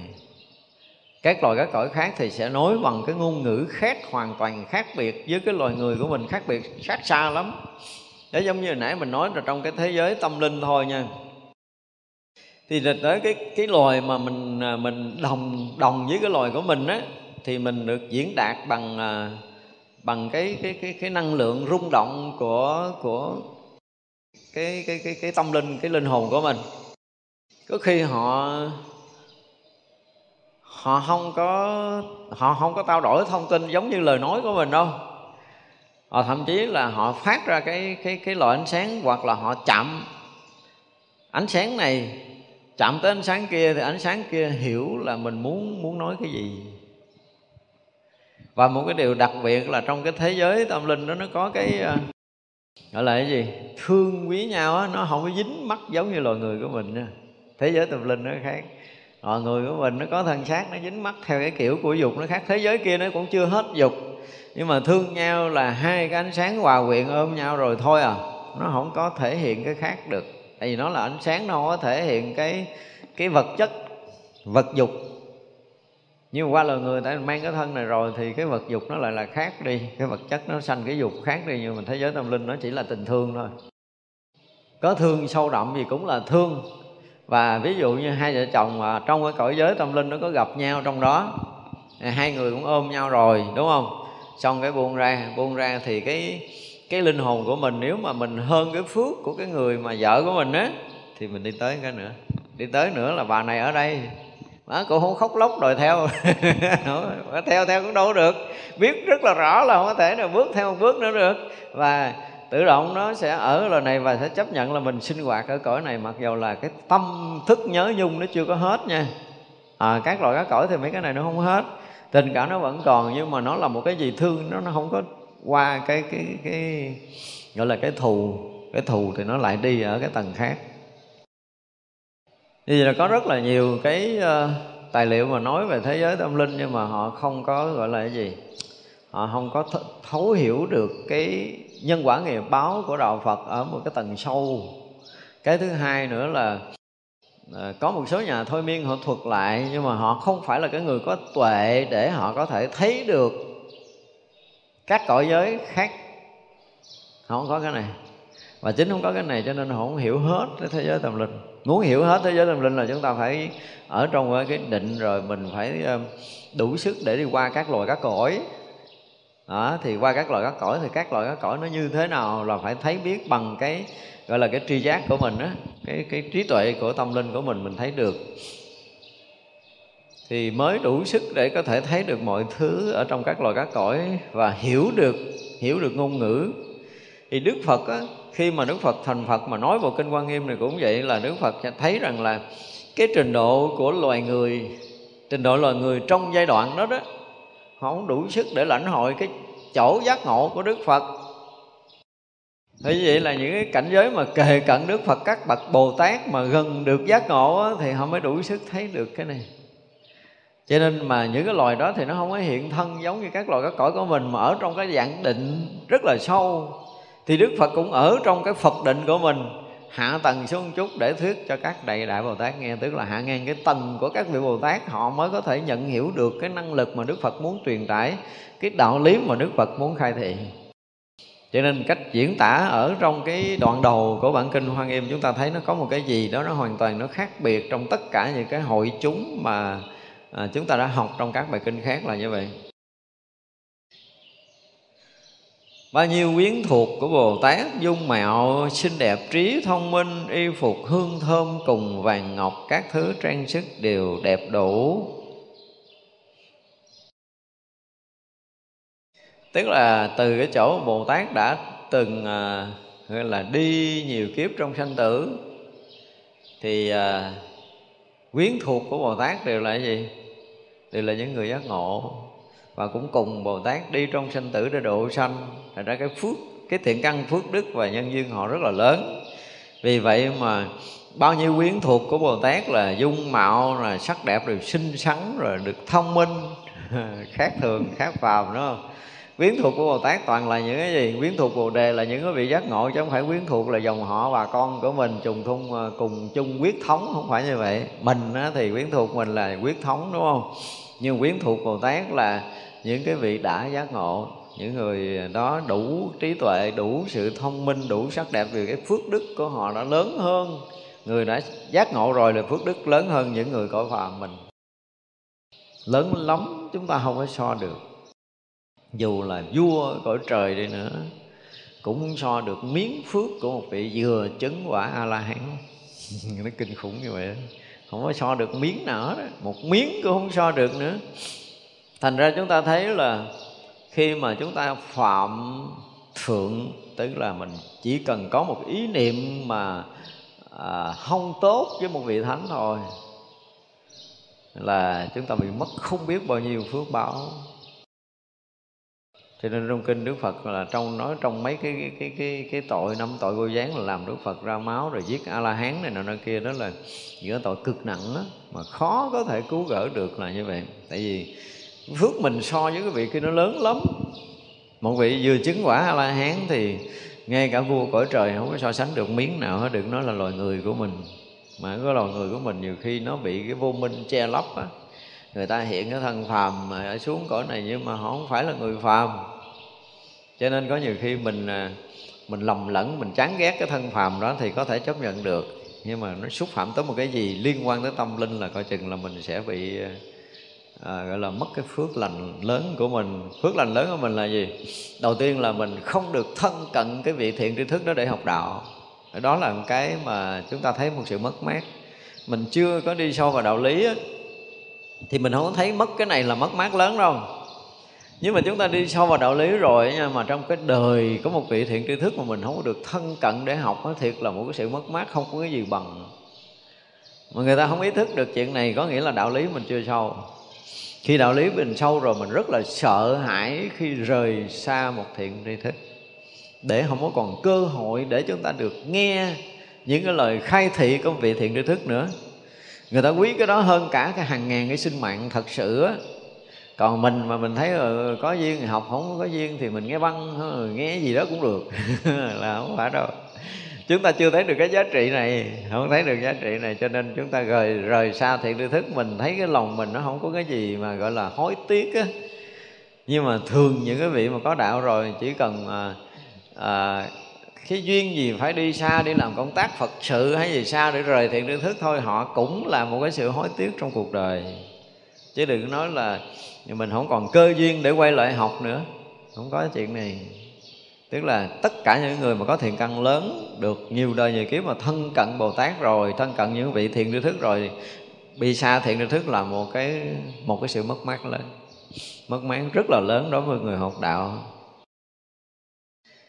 Quyến thuộc sang quý như thế này, bồ tát có thể thí cả chuyên cầu thành phật độ quần sanh. Lòng thí cầu này không tạm bỏ, tức là những cái quyến thuộc mà mà đẹp đẽ, rồi à, phước báo này nọ nọ kia, nếu mà có thí đi nữa thì à, bồ tát cũng không có tiếc thí thí quyến thuộc bồ đề là thí cái gì.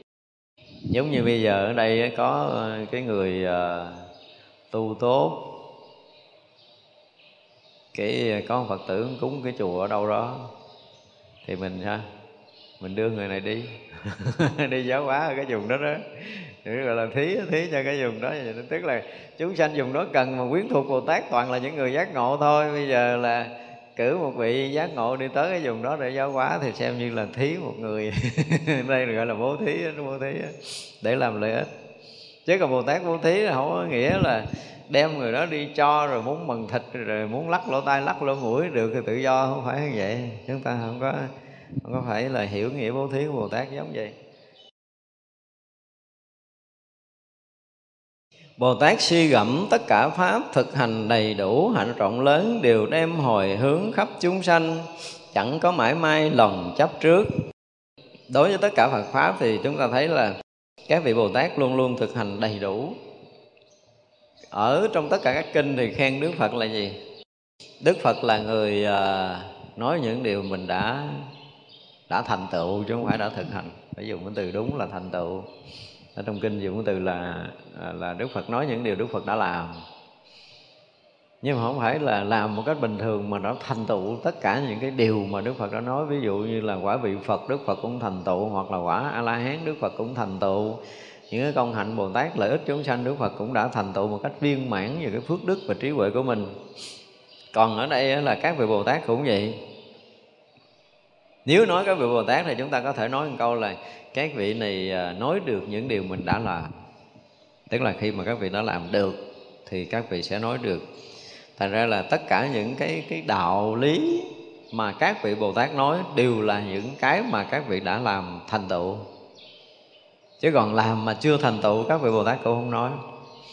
Ví dụ muốn nói tới cảnh giới thiền định nào đó thì bồ tát phải trải nghiệm rồi thấy rất là rõ cảnh giới đó và cái gì để có thể bước thêm một tầng nữa hoặc là cái gì là cái bế tắc.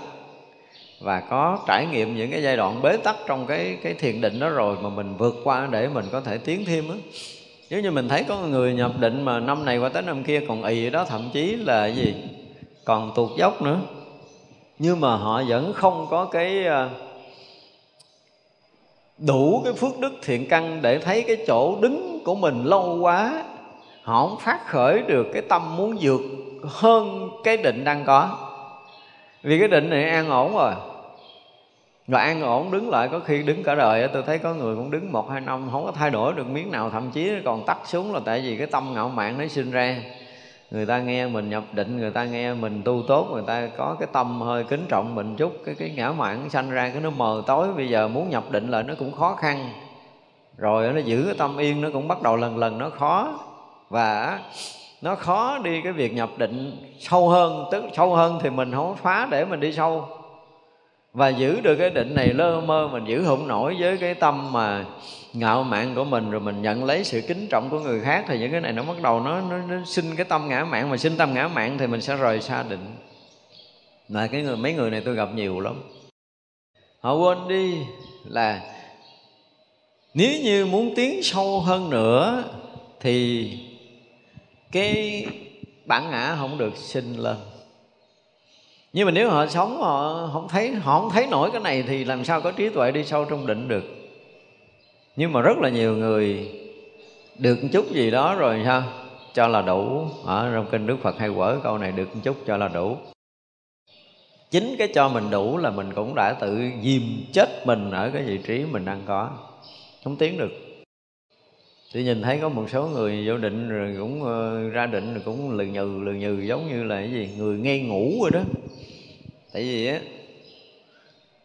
khi mà đã nhập định rồi tâm thức nó ít hoạt động lắm. Rất là khó có thể khởi một niệm á. Không phải chuyện đơn giản đâu muốn khởi một niệm khó lắm. Cho nên cái hành động cử chỉ họ cũng khó họ cũng luôn luôn họ đi đứng nằm ngồi họ cũng gìn giữ họ được ở trong định nhưng mà rồi nó nó không có cái huệ gì khác hết á. Không có mở mang được cái huệ cứ tối ngày cứ quay tới quay lui để mình à, gọi là cái gì núp trong cái chỗ yên. Hồi xưa tôi nhớ có một giai đoạn cái chuyện gì bất an ấy thắng lại kịch. Núp đó. Cho nó qua cái đó qua một hai ngày rồi tính tiếp. Nó kiểu vậy đó, có nhiều khi rồi cái chuyện rất rối lớn quá vậy. Thắng cái kịch cho mày nguyên một ngày luôn. Nguyên ngày là không có làm là đứng trong định hoặc là ngồi trong định, hoặc nằm trong định đó để mình à, gọi là đi núp núp. Rồi cái bắt đầu yên yên chuyện, cái bắt đầu xả ra sinh hoạt tiếp. Nói vậy đó thôi. Nhưng mà cái giai đoạn mà mình núp trong định á, cái kiểu mà gọi là giai đoạn núp trong định hoặc là là trú trong định á, trụ trong định á, là cái giai đoạn mà mình à, giống như là cái gì? À, đối phó với viên cảnh bên ngoài. Giai đoạn mình chưa có định sâu á. Nhưng mà tới lúc mình định sâu rồi đi đứng nằm ngồi mình giữ được mình ở cái chỗ mình không dính mắt thì mình lại lại được một cái tầng định khác. Nhưng mà mà mà có những người bây giờ tôi thấy là họ không có đủ cái sức này ở yên có nhiều khi à, là qua giai đoạn đầu thì à, gần như ngày nào cũng sống trong định. Và dần dần rồi có ngày mình vô định không được. Một lần, ví dụ như hồi xưa một suốt tuần mình vô định nha. Mà bây giờ à, tự dưng qua tuần này có có một cái thời thiền mình không có vô định được. Thì ngay khi đó là mình phải phát hiện là mình đã bị sai sút công phu rồi phải sám hối ghê lắm mới khôi phục được công phu, không phải đơn giản đâu, mình bị sai sút là cái gì? Thứ nhất là mình không có kiểm soát được tâm mình. Chỉ cần đơn giản là mình thấy mình hơn người bên cạnh hay là đủ để chết mình rồi. Nhưng mà đi sâu vào định mới thấy những cái tinh tế này. Và nếu mình chưa đi sâu vào định mình chưa có quen á, chưa có quen ra vào định rồi ờ, mình trở lại định một cách rất là nhường nhuyễn theo ý của mình. Mình muốn nhập định giờ nào mình nhập định, muốn xuất định giờ nào mình xuất định mà nó không có cái gì cản trở thậm chí là định càng lúc càng sâu hơn càng tinh tế hơn càng tỏ sáng hơn thì mình đang đi đúng tức là mình đang tiến. Nhưng mà có mấy người tôi thấy vô định đâu có nổi nữa rồi dội rồi rồi. Đó, ngồi thiền là cũng thậm chí là không nhập định luôn mặc dù được ở yên chỗ không làm gì mà ngồi thiền không nhập định được là không nhìn thấy lỗi của mình.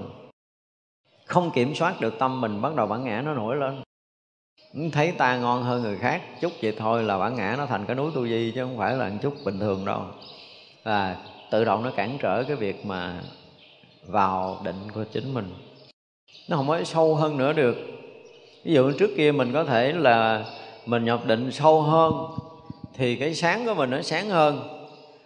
Và càng nhập định sâu chừng nào thì mình càng thân cận ánh sáng chừng đó, mà càng thân cận ánh sáng chừng nào thì càng thấy nhiều, thấy rộng chừng đó thậm chí là mình ra mình thấy quả địa cầu này rồi mình thấy hết cái giải ờ, cái gì cái hệ mặt trời này thậm chí là mình thấy hết cái giải ngân hà xa xôi vô tận. Rồi mình thấy luôn tới cái uh, tinh vân rồi mình thấy luôn cái giải ngân hà thiên hà mênh mông mình thấy cả cái vũ trụ này. Và rồi sau đó không làm sao thấy lại được một lần nữa. Thấy lại không được có nghĩa là gì? Mình đã thua cái lần định đó rồi. Thua lần định đó là có nghĩa là mình đã ra ngoài xa quá rồi mình đã bị hướng ngoại, mình đã bị dính mắt, mình đã bị sơ sót trong cái cái công phu gì của mình, hoặc là có một cái việc gì để làm mình tổn cái đức của mình, tổn cái phước của mình để mình không đi sâu vào định được nữa. Mà không có sám hối là kể như mình thua luôn. Cái đời này mình thua, mình bị chai lì á. Yên thì cũng yên đó, nhưng mà ừ, muốn thấy lại quả địa cầu này cho chắc thấy được. Đó là mình đang nói thôi nha tại vì khi mà mà mà mình thấy được mọi một hành tinh, thì bắt buộc là mình phải thấy được tất cả chúng sanh trong hành tinh đó. Rồi thậm chí còn thấy được tâm của tất cả chúng sanh đang trong hành tinh đó nữa, chứ không phải là thấy người ta đi đứng, người ta đi làm chuyện này chuyện kia, không là thôi, không phải như vậy. Và trong hành tinh có bao nhiêu loài, bao nhiêu cõi, và trong hành tinh đó mỗi chúng sanh sinh hoạt như thế nào, nó giao thiệp như thế nào, nó sống như thế nào, nó chết như nào, nghiệp báo ra làm sao, nếu mà sẽ sâu hơn nữa là mình phải thấy tới cái chuyện đó. Thì mỗi lúc là đi sâu vào thiền định và mỗi lúc mình sẽ thấu rõ tất cả từ thô cho tới tế. Từ thô là cái vật chất và tế là tâm của tất cả các loài các cõi. Thì định đó mới là có tuệ. Còn nhập định ra mù tịch. Đứng lên nói chuyện rồi 5 phút nó không xong là cái gì biết biết mình thua xa rồi. Mình bắt đầu là là bị chai bị lì bị bị bị uh, tổn cái đức gì đó mà mình không có thể đi sâu hơn nữa trong định trong đời này và nếu như mà đời này mình không biết sám hối mình nhận lại lại cái sự kính trọng của người khác sự quý mến của người khác và cái ngã của mình nó bắt đầu nó nó nó lại lớn lớn ngược trở lại cái sự chấp ngã mình lớn hơn bây giờ là à, mình là cái người à, được người ta trân trọng mình là người quan trọng ai đụng tới là bắt đầu mình thấy mình khó chịu. Lúc đầu khó chịu nhẹ nhẹ thôi cái mình à, nhập định cái mình bỏ qua được đúng không? Sau cái mình khó chịu, cái làm mình định không được nữa. Là bắt đầu khó chịu, dẫn tới bất an. Đó là bất an rồi, có bắt đầu là dẫn tới những cái chuyện khác nữa là bắt đầu mình xa định luôn. Và đời này mình trở lại cái định như trước một lần nữa lại nó trở thành giấc mộng của mình đó nó không có thực sự vào định được nữa thì chúng ta thua rồi. Cho nên công phu ở trong đạo Phật nói gì thì nói, chúng ta phải thấy rõ là nếu mà thật sự có tu và nhất là những người đã được nhập định nha. Đây mình nói trong chuyên môn là đã được nhập định thì cái định chúng ta mà nếu mà mỗi ngày nó không có sâu hơn, nó không có sáng hơn, ở đây chúng ta dùng cái từ sâu và sáng thôi để mấy người nhập định họ sẽ biết. Lúc đầu họ vô định họ không thấy sáng. Họ vừa thoát qua cái cái cái cái cái cái động niệm ở nơi tâm thôi. Và họ ở trong cảnh giới yên, lúc đầu nó không sáng đâu, nhưng mà thời gian nó sẽ sáng sáng có nghĩa là họ đã đi sâu hơn nữa là đã qua sâu hơn qua mấy cái tầng của vọng niệm để tới một cái tầng sâu của mấy cảnh giới rỗng không vọng niệm. Và càng sâu chừng nào càng sáng chừng đó càng sáng chừng nào là càng sâu chừng đó càng sâu thì càng tỏ rõ mà càng tỏ rõ thì càng thấu hiểu. Theo cái kiểu của mình đó, rõ là sẽ thấu hiểu tất cả mọi cái là cái duyên trong duyên ngoài. Và thậm chí là bây giờ đó, mình hồi trước mình không có thấy cái thân mình gì đâu. Vô mà nhập định mà không có thấu suốt toàn bộ cái thân này nha thì không thể nào thấu suốt tất cả những cái tâm đang có. Và thấu suốt cái tâm như thế nào thì sẽ thấu suốt cái thân như thế đó, mà thấu suốt thân tâm như thế nào thì mình sẽ thấu suốt vũ trụ bên ngoài như thế đó. Và vũ trụ như thế nào thì thân tâm mình như thế đó chứ không phải thấu suốt, tại mình thấy thân tâm tức có nghĩa là thấy vũ trụ, mà thấy vũ trụ tức có nghĩa là thấy thân tâm.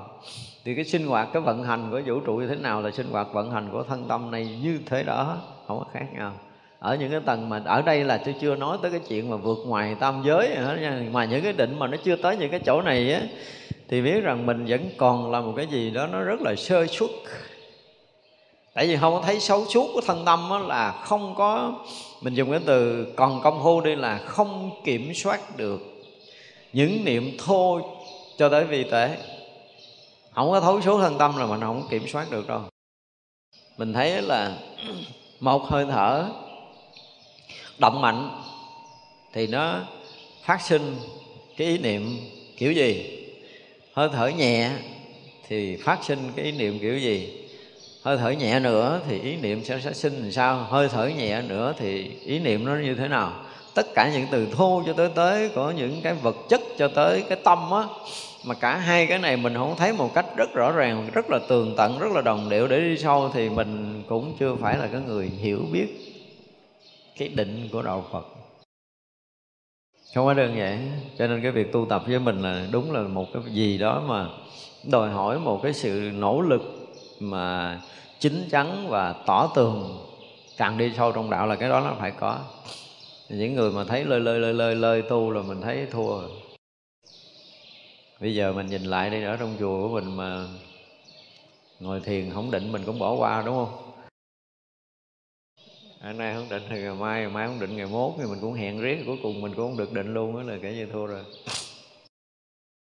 Nếu như tất cả chúng ta trong cái đời này mà chúng ta không có định được lần nào, thì chúng ta phải biết rằng cái kết quả tu tập chúng ta cũng chưa có được cái gì. Không có đơn giản đâu nha. Cho nên nói gì thì nói mà tất cả tăng ni và phật tử chúng ta phải trải qua những cái giai đoạn chúng ta thực sự nhiếp phục được tâm của mình để đi vào định. Nhiếp phục được thân tâm của mình, chứ không phải là tâm không. Nhiếp phục được thân tâm của mình để đi vào định. Thì chúng ta mới nói tới cái chuyện là chúng ta sẽ được giác ngộ.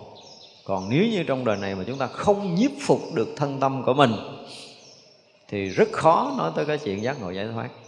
Đây là điều mà chúng ta phải biết.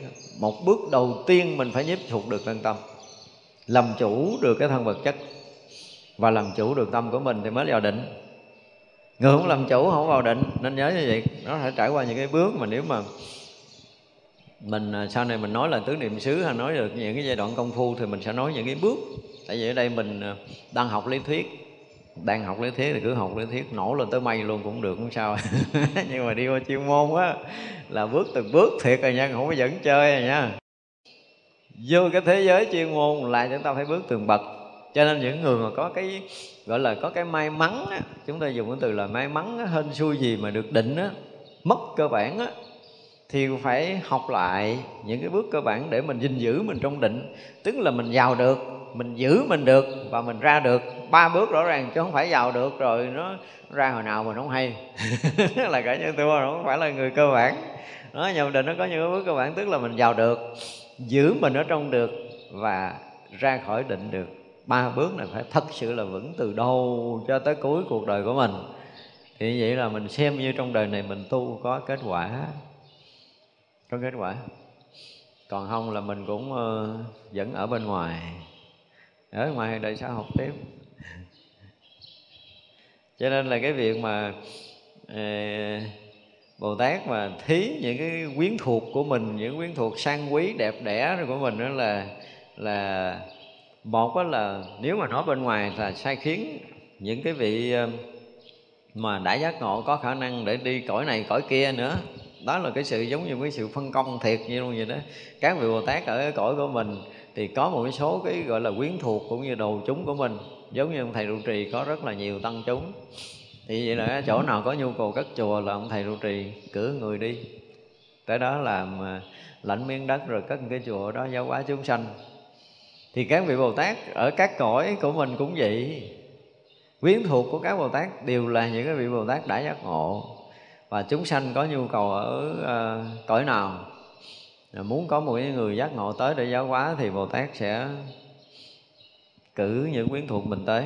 Thì đó là cách được gọi là bồ tát bố thí tất cả các vị thân bằng quyến thuộc của mình. Bồ tát suy gẫm tất cả pháp thực hành đầy đủ hạnh rộng lớn đều đem hồi hướng khắp chúng sanh, chẳng có mãi mai lòng chấp trước. Đối với tất cả các pháp thì bồ tát gần như là phải phải thấu suốt. Đương nhiên không có vị giác ngộ nào mà không thấu suốt các pháp. Cái này là cái mà lặp lại thôi. Thì vậy là, một là thấu suốt theo cái nghĩa lý mà hiểu biết của tâm thức. Hai là có đủ cái trí tuệ giác ngộ để thấu tận cái chân thật của tất cả các pháp ở hai mặt gọi là thế gian và và xuất thế gian. Một cái pháp chúng ta phải thấu ở hai mặt này. Hiểu theo cái nghĩa thế gian thì nó chỉ giải quyết được cái gì? Thỏa mãn tâm thức thôi, mà không có thoát ra được. Trường hợp là có cái trí tuệ giác ngộ thực sự để thấy tới cái chỗ chân thật tất cả các pháp rồi thì mình mới thoát ra ngoài được. Đó là điều mà chúng ta phải thấy là khi mà bồ tát thực hành đó thực hành tất cả các pháp, tức là sử dụng những cái công phu tu tập rồi họ phải trải qua những cái cảnh giới của thiền định rồi họ mới khai tuệ, họ mới thấu suốt được vạn pháp. Thì đó là là thực hành đầy đủ cái pháp rộng lớn của đức phật đó. thì phải đem lại ít đó để hồi hướng cho tất cả chúng sanh. Chẳng không không có cái cái sự chấp trước. Khi mà một vị bồ tát mà thấu suốt các pháp rồi thì tự động, tự tại. Cái gì thấy tới sự thật, tự động là nó sẽ gì? Nó sẽ tự tại. Không phải nói theo kiểu các vị tây phương là lấy đó sự thật là là được giải phóng mình, đúng không? Riêng đối với đạo phật, nó không có nói kiểu đó. Mà thấy đúng sự thật là tự động tự tại, làm chủ luôn. Thấy tới sự thật, tới đâu là người đó sẽ làm chủ tới đó. Và sẽ thấy sự thật của các pháp thì tự tại và làm chủ tất cả các pháp. Chứ không phải sự thật là giải phóng mình nữa. Ví dụ như bây giờ mình có người thân người thân mình đi công chuyện, hẹn 10 giờ về. Và tới 10 giờ cái bắt đầu mình à, thấy không có về. 10 giờ 15 phút chưa về có bắt đầu mình sanh nghi. Thậm chí mình còn lo lắng, thậm chí mình còn tưởng tượng không biết đi có chuyện gì không, có bệnh hoạn gì giữa đường không, có gặp tai nạn không, hay là bị người ta gạt, người ta dụ đi đâu, tùm lum hết. Đó, mình nghĩ đủ thứ. Rồi hồi cái bắt đầu à, cỡ một hai tiếng đồng hồ người đó về họ e ạch à, họ đẩy chiếc xe hư về. Thì mình lúc đó mình thấy nha thấy sự thật là do người này hư xe cho nên về trễ. Cái mình thoát khỏi những cái tưởng tượng cái sợ hãi, cái lo âu của mình. Thì cái sự thật đó nó giải phóng chừng đó thôi.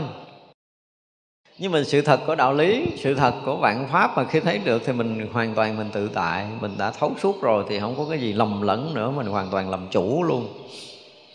Ví dụ như mình thấy được cái sự thật của sinh tử là mình sẽ làm chủ được cái sinh tử này khi mình thấy được sự thật là mình hoàn toàn tự tại và làm chủ chứ không có nghĩa là sự thật giải phóng giống như cái nghĩa của mấy người à, triết gia ở tây phương nó khác với cái thấy của đạo phật rất là nhiều Bồ Tát thí xã ngôi quốc vương nhận đến thành ấp cùng cả nước, cung điện, đền đài và vườn rừng. Tôi đòi thị vệ đều không tiếc. Nghĩa này phần trước mình giảng hết rồi. Bồ Tát từ lâu vô lượng kiếp đi khắp mọi nơi làm bố thí Nhân đó giáo hóa khắp mọi loài Đều khiến vượt lên vô thượng giác. Có những cái đời mà Bồ Tát đi từ cõi này cõi kia khai thị cho chúng sanh đó, rồi đi qua cõi khác nữa thì có những cái chúng sanh ở cõi đó họ tu tốt họ được giác ngộ. Và thậm chí là có những chúng sanh mà mình hồi trước mình giáo hóa là những cái vị đó cũng giác ngộ tới quả vị Phật luôn những vị đại bồ tát thì luôn luôn có khả năng khai thị này để giúp cho các vị bồ tát khác được giác ngộ thành phật. Cho nên cái việc giáo hóa ở mọi loài, mọi cõi của các vị bồ tát nó lớn lắm chứ không phải nhỏ. Chúng sanh phẩm loại nhiều vô lượng, Mười phương hợp đến đông vô số, Bồ Tát xem thấy rất vui mừng. Theo họ, cần chi đều cấp đủ. Chư Phật hồi hướng như thế nào, Bồ Tát cũng tu hạnh như thế. Thế Tôn thực hành công hạnh gì Bồ Tát theo học đến trọn vẹn. Đây là cái điều mà Tất cả chúng ta đều phải ờ, gọi là gì, ý thức đó. Ở đây đối với Bồ Tát á, Nếu mà Phật hồi hướng như thế nào Thì Bồ Tát cũng tu hồi hướng giống như Phật. Phật thành tựu cái gì Bồ Tát cũng thành tựu cái đó cho nên tất cả chúng ta những cái quả vị mà Đức Phật đã từng trải qua đã từng tu chứng mà chúng ta không có trải qua cái nào thì biết mình không có đi tới đâu rồi à. đó là điều phải biết đúng không? Chuyện đầu tiên chứng quả tu đà hoàng mình phải chứng tu đà hoàng cái đã mới nói chuyện tiếp. Có người nếu mà mình chưa có dự vào, vào dòng thánh mà mình nói mình thành Phật thì chuyện nó mơ hồ mơ màng mộng mị. Chứ không bao giờ chúng ta tới. Cho nên Bồ Tát rất là hay là là Đức Phật tu hạnh gì thì à, Bồ Tát tu hạnh đó. Đức Phật thành tựu cái hạnh nào thì Bồ Tát cũng sẽ thành tựu hạnh đó. Không phải là người ăn theo, không phải là người đi theo, nhưng mà những cái bước tiến tâm linh á, nhìn thì nó không có, gọi là gì, nó không có thứ bậc. Nhưng mà khi chúng ta thành tựu trong đó rồi á chúng ta mới thấy rõ rằng đó là cái trí tuệ của Đức Phật và các bậc giác ngộ, họ phân rất rõ trong cái mỗi một cái lần mà mình thay đổi tâm linh để mình tiến một bước công phu á ha. Là chư Phật, chư Bồ Tát thấy rất rõ là anh bước bước thang thứ nhất. Bước bước thang thứ hai rất là rõ ràng nơi tâm của mình á. Cho nên ở trong thiền định mà mình không có thấy được cái tâm người này tiến bộ, tâm người kia lui sụt là biết rằng mình không có đủ cái tuệ để có thể cứu độ chúng sanh đâu khi nào mà chúng ta chưa có được cái tâm này đừng bao giờ mà gọi là có cái tâm đi gọi là giáo hóa ờ, để muốn cho người khai, khai thị cho người khác giác ngộ. Đừng có làm vì làm cũng được lợi ích cho ai. Đây là sự thật. Cho nên khi mà người nói cái tâm họ ví dụ như á một đêm thiền định thôi hoặc là trong lúc họ đang thiền định thôi thì một vị mà hướng dẫn tu tập họ thấy được cái tầng tâm linh của người này, nó lên xuống, nó trồi sụt nó thăng tiến, hoặc là nó suy giảm, đều phải thấy. Qua một ngày hôm sau, nếu mà bây giờ bữa nay người này thăng tiến chút, qua ngày hôm sau họ còn giữ ở đó, hoặc là họ nhích được một chút, hiểu không? Thì mình thấy là cái sự tiến bộ mà bền bỉ, tương tục của họ nó có. Và mình có cái cách để mình hướng dẫn để cho họ đi lên còn hôm nay nó lên trời cái ngày mai xuống đất kiểu đó là khó không có thể nào giải được. Tại nên đi trong công phu nó rất là khó chứ không phải nó giống như là cái chuyện mà hướng dẫn ở đây về lý luận lý thuyết thì mình nói gì nữa cũng được đúng không? Nhưng mà nói tới cái chuyện mà à, gọi là đi hướng dẫn ở trong công phu tu tập cho tới khi người này đi sâu vào định có khi được giác ngộ giải thoát. Thậm chí là họ ngay ở trong định đó mà họ về bế tắc họ cần cầu là mình xuất hiện trong định để khai thị ở cỡ những cái tầng như vậy thì mới mới được. Cho nên bồ tát là thường có mặt ở khắp nơi, khắp chốn để có thể khai thị và giáo hóa những cái kiểu này. Chứ còn nếu không là các vị bồ tát không có không có lợi ích lớn. Vì ở các, cái loài của mình á, thì nó là hiện thân để giáo hóa thành loài người, tức là chúng ta bị bị kẹt ở trong cái cái cái thân vật chất. Nhưng các loài khác nó không có cái thân vật chất đâu có những loài ra vô bằng định. Và nếu mà định lực mình không có đủ sức thì mình đâu có vô cảnh giới định của người đó mà nói chuyện. Và vô trong cảnh giới định đó thì không phải là mỗi người nhập định đều thông suốt đâu. Nó có những cái tầng định bị bế tắc hoàn toàn. Bế tắc nếu không được sự khai thị của một cái bậc giác ngộ, họ có thể ở đó nhiều nhiều nhiều nhiều nhiều năm, nhiều nhiều kiếp của chúng sanh, của mình đó. Có những người mà thấy rõ ràng là nếu mà từ cái thời Đức Phật cho tới giờ phút này, còn có rất là nhiều người sau thời Đức Phật, họ nhập định tới giờ họ chưa phá vỡ được định, cũng không tiến hơn được cái công phu gì. Cũng còn, họ duy trì cái thân họ, số rừng núi nó vẫn còn. Như vậy là nếu như các vị Bồ Tát mà không tới đó để phá vỡ thì họ vẫn còn luôn 10.000 năm sau, như vậy luôn.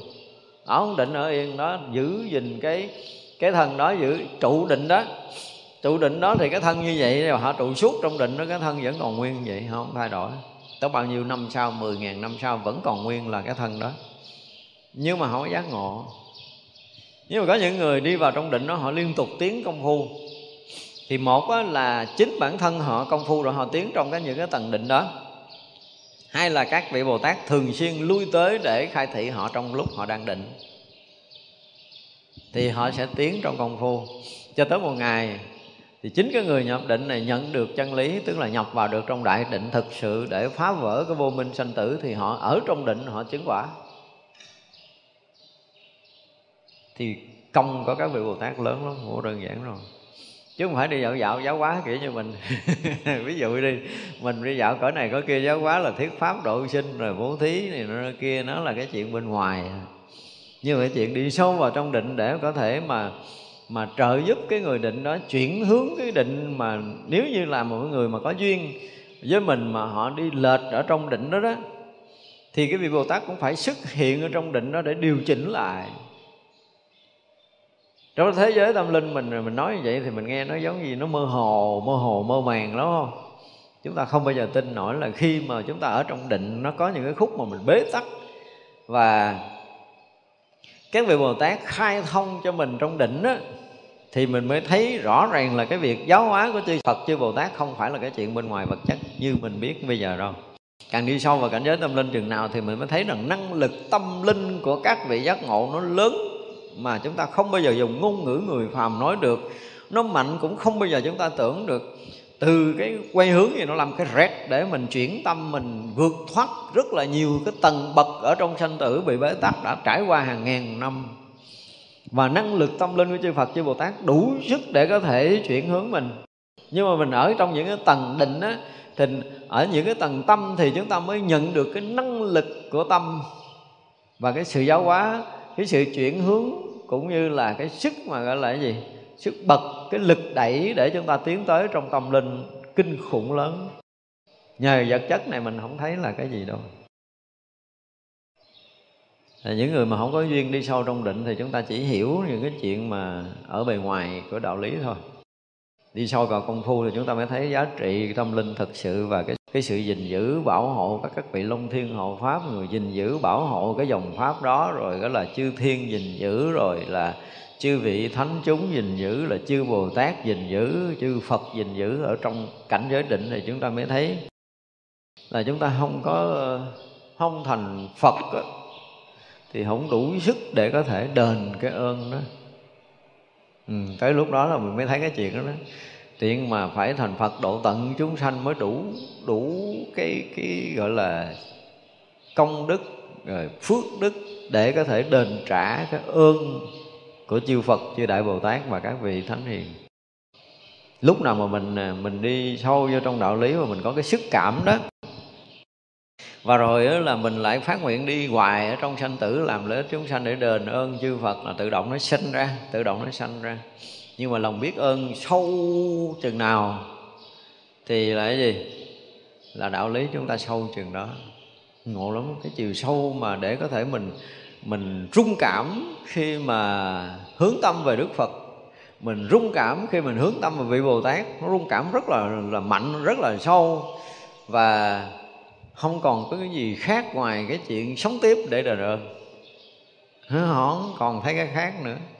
Thì rõ ràng là đạo lý người đó rất là sâu rồi. Còn không là chỉ là cái gì đó bên ngoài chúng ta đi sâu không được.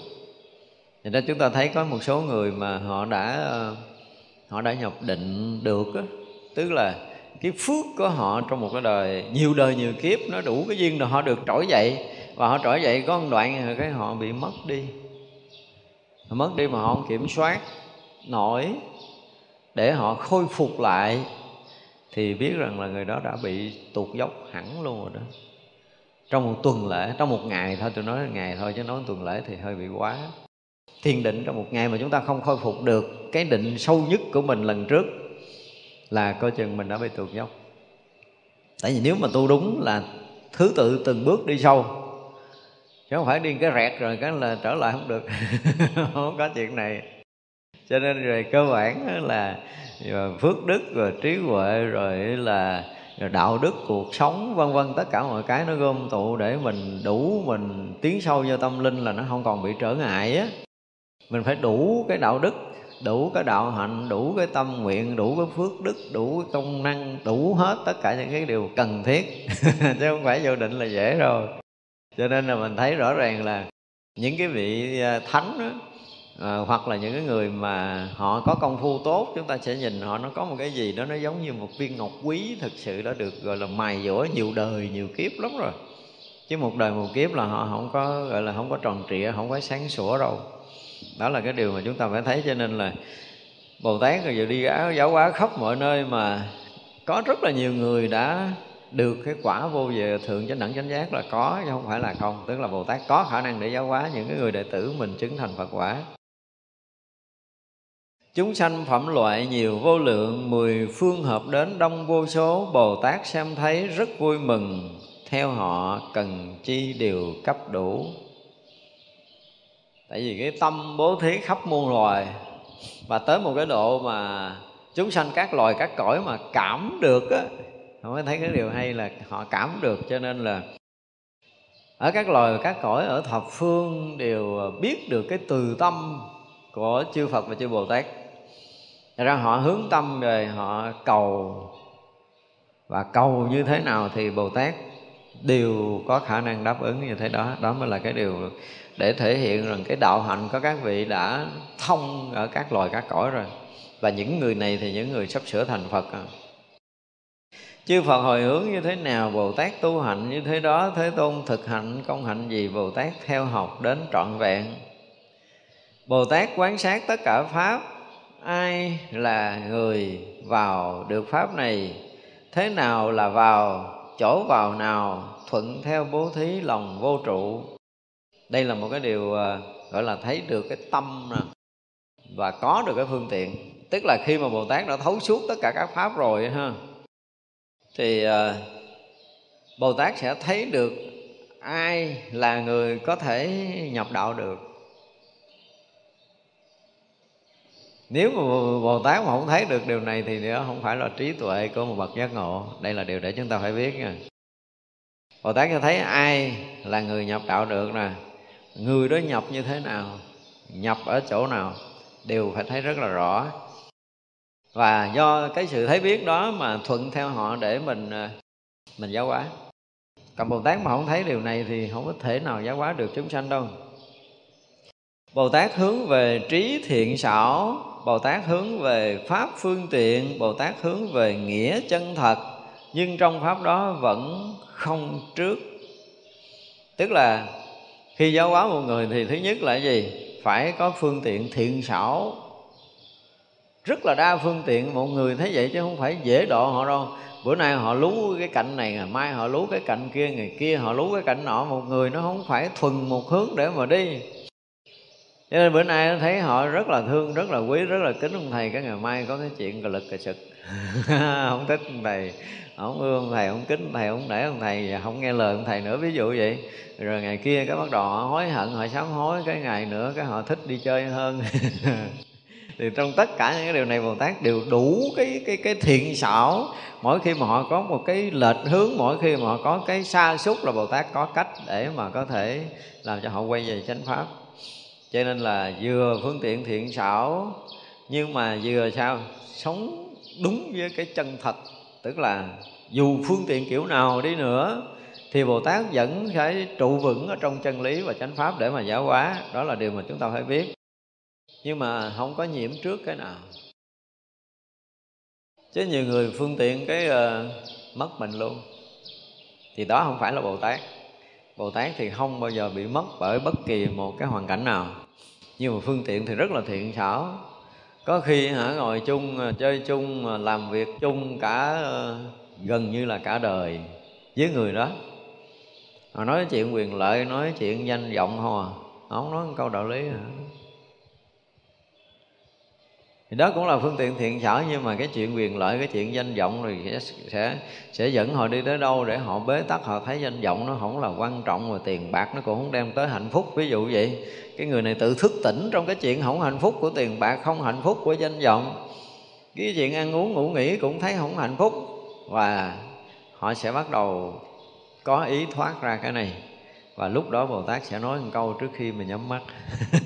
Nói một câu một à đó, thì họ thức tỉnh mà như vậy là mất cực cả đời của bồ tát á. Đáng lý là gặp là thuyết tối thượng thừa cho nó giác ngộ đi. Không được. Nó bịt lỗ tai nó chạy trốn mấy ngàn kiếp sau kiếp không được luôn á. Cho nên là cái hay là bồ tát đủ tất cả phương tiện thiện xảo nhưng mà không có rời cái chân lý và chánh pháp để nói. Đó mới là cái điều tuyệt vời của bồ tát. Cho nên khi bồ tát mà thâm nhập vào cái đời sống đời thường chúng ta thấy là không có khác cái người phàm mình chút nào hết á nhưng mà họ không dính gì với cái cõi này của mình. Đó là cái điều mà gọi là không có trước không có chấp trước không có dính mắt đó, của bồ tát là như vậy. À, chúng ta nghĩ ha. Chúng ờ, sanh ờ, vô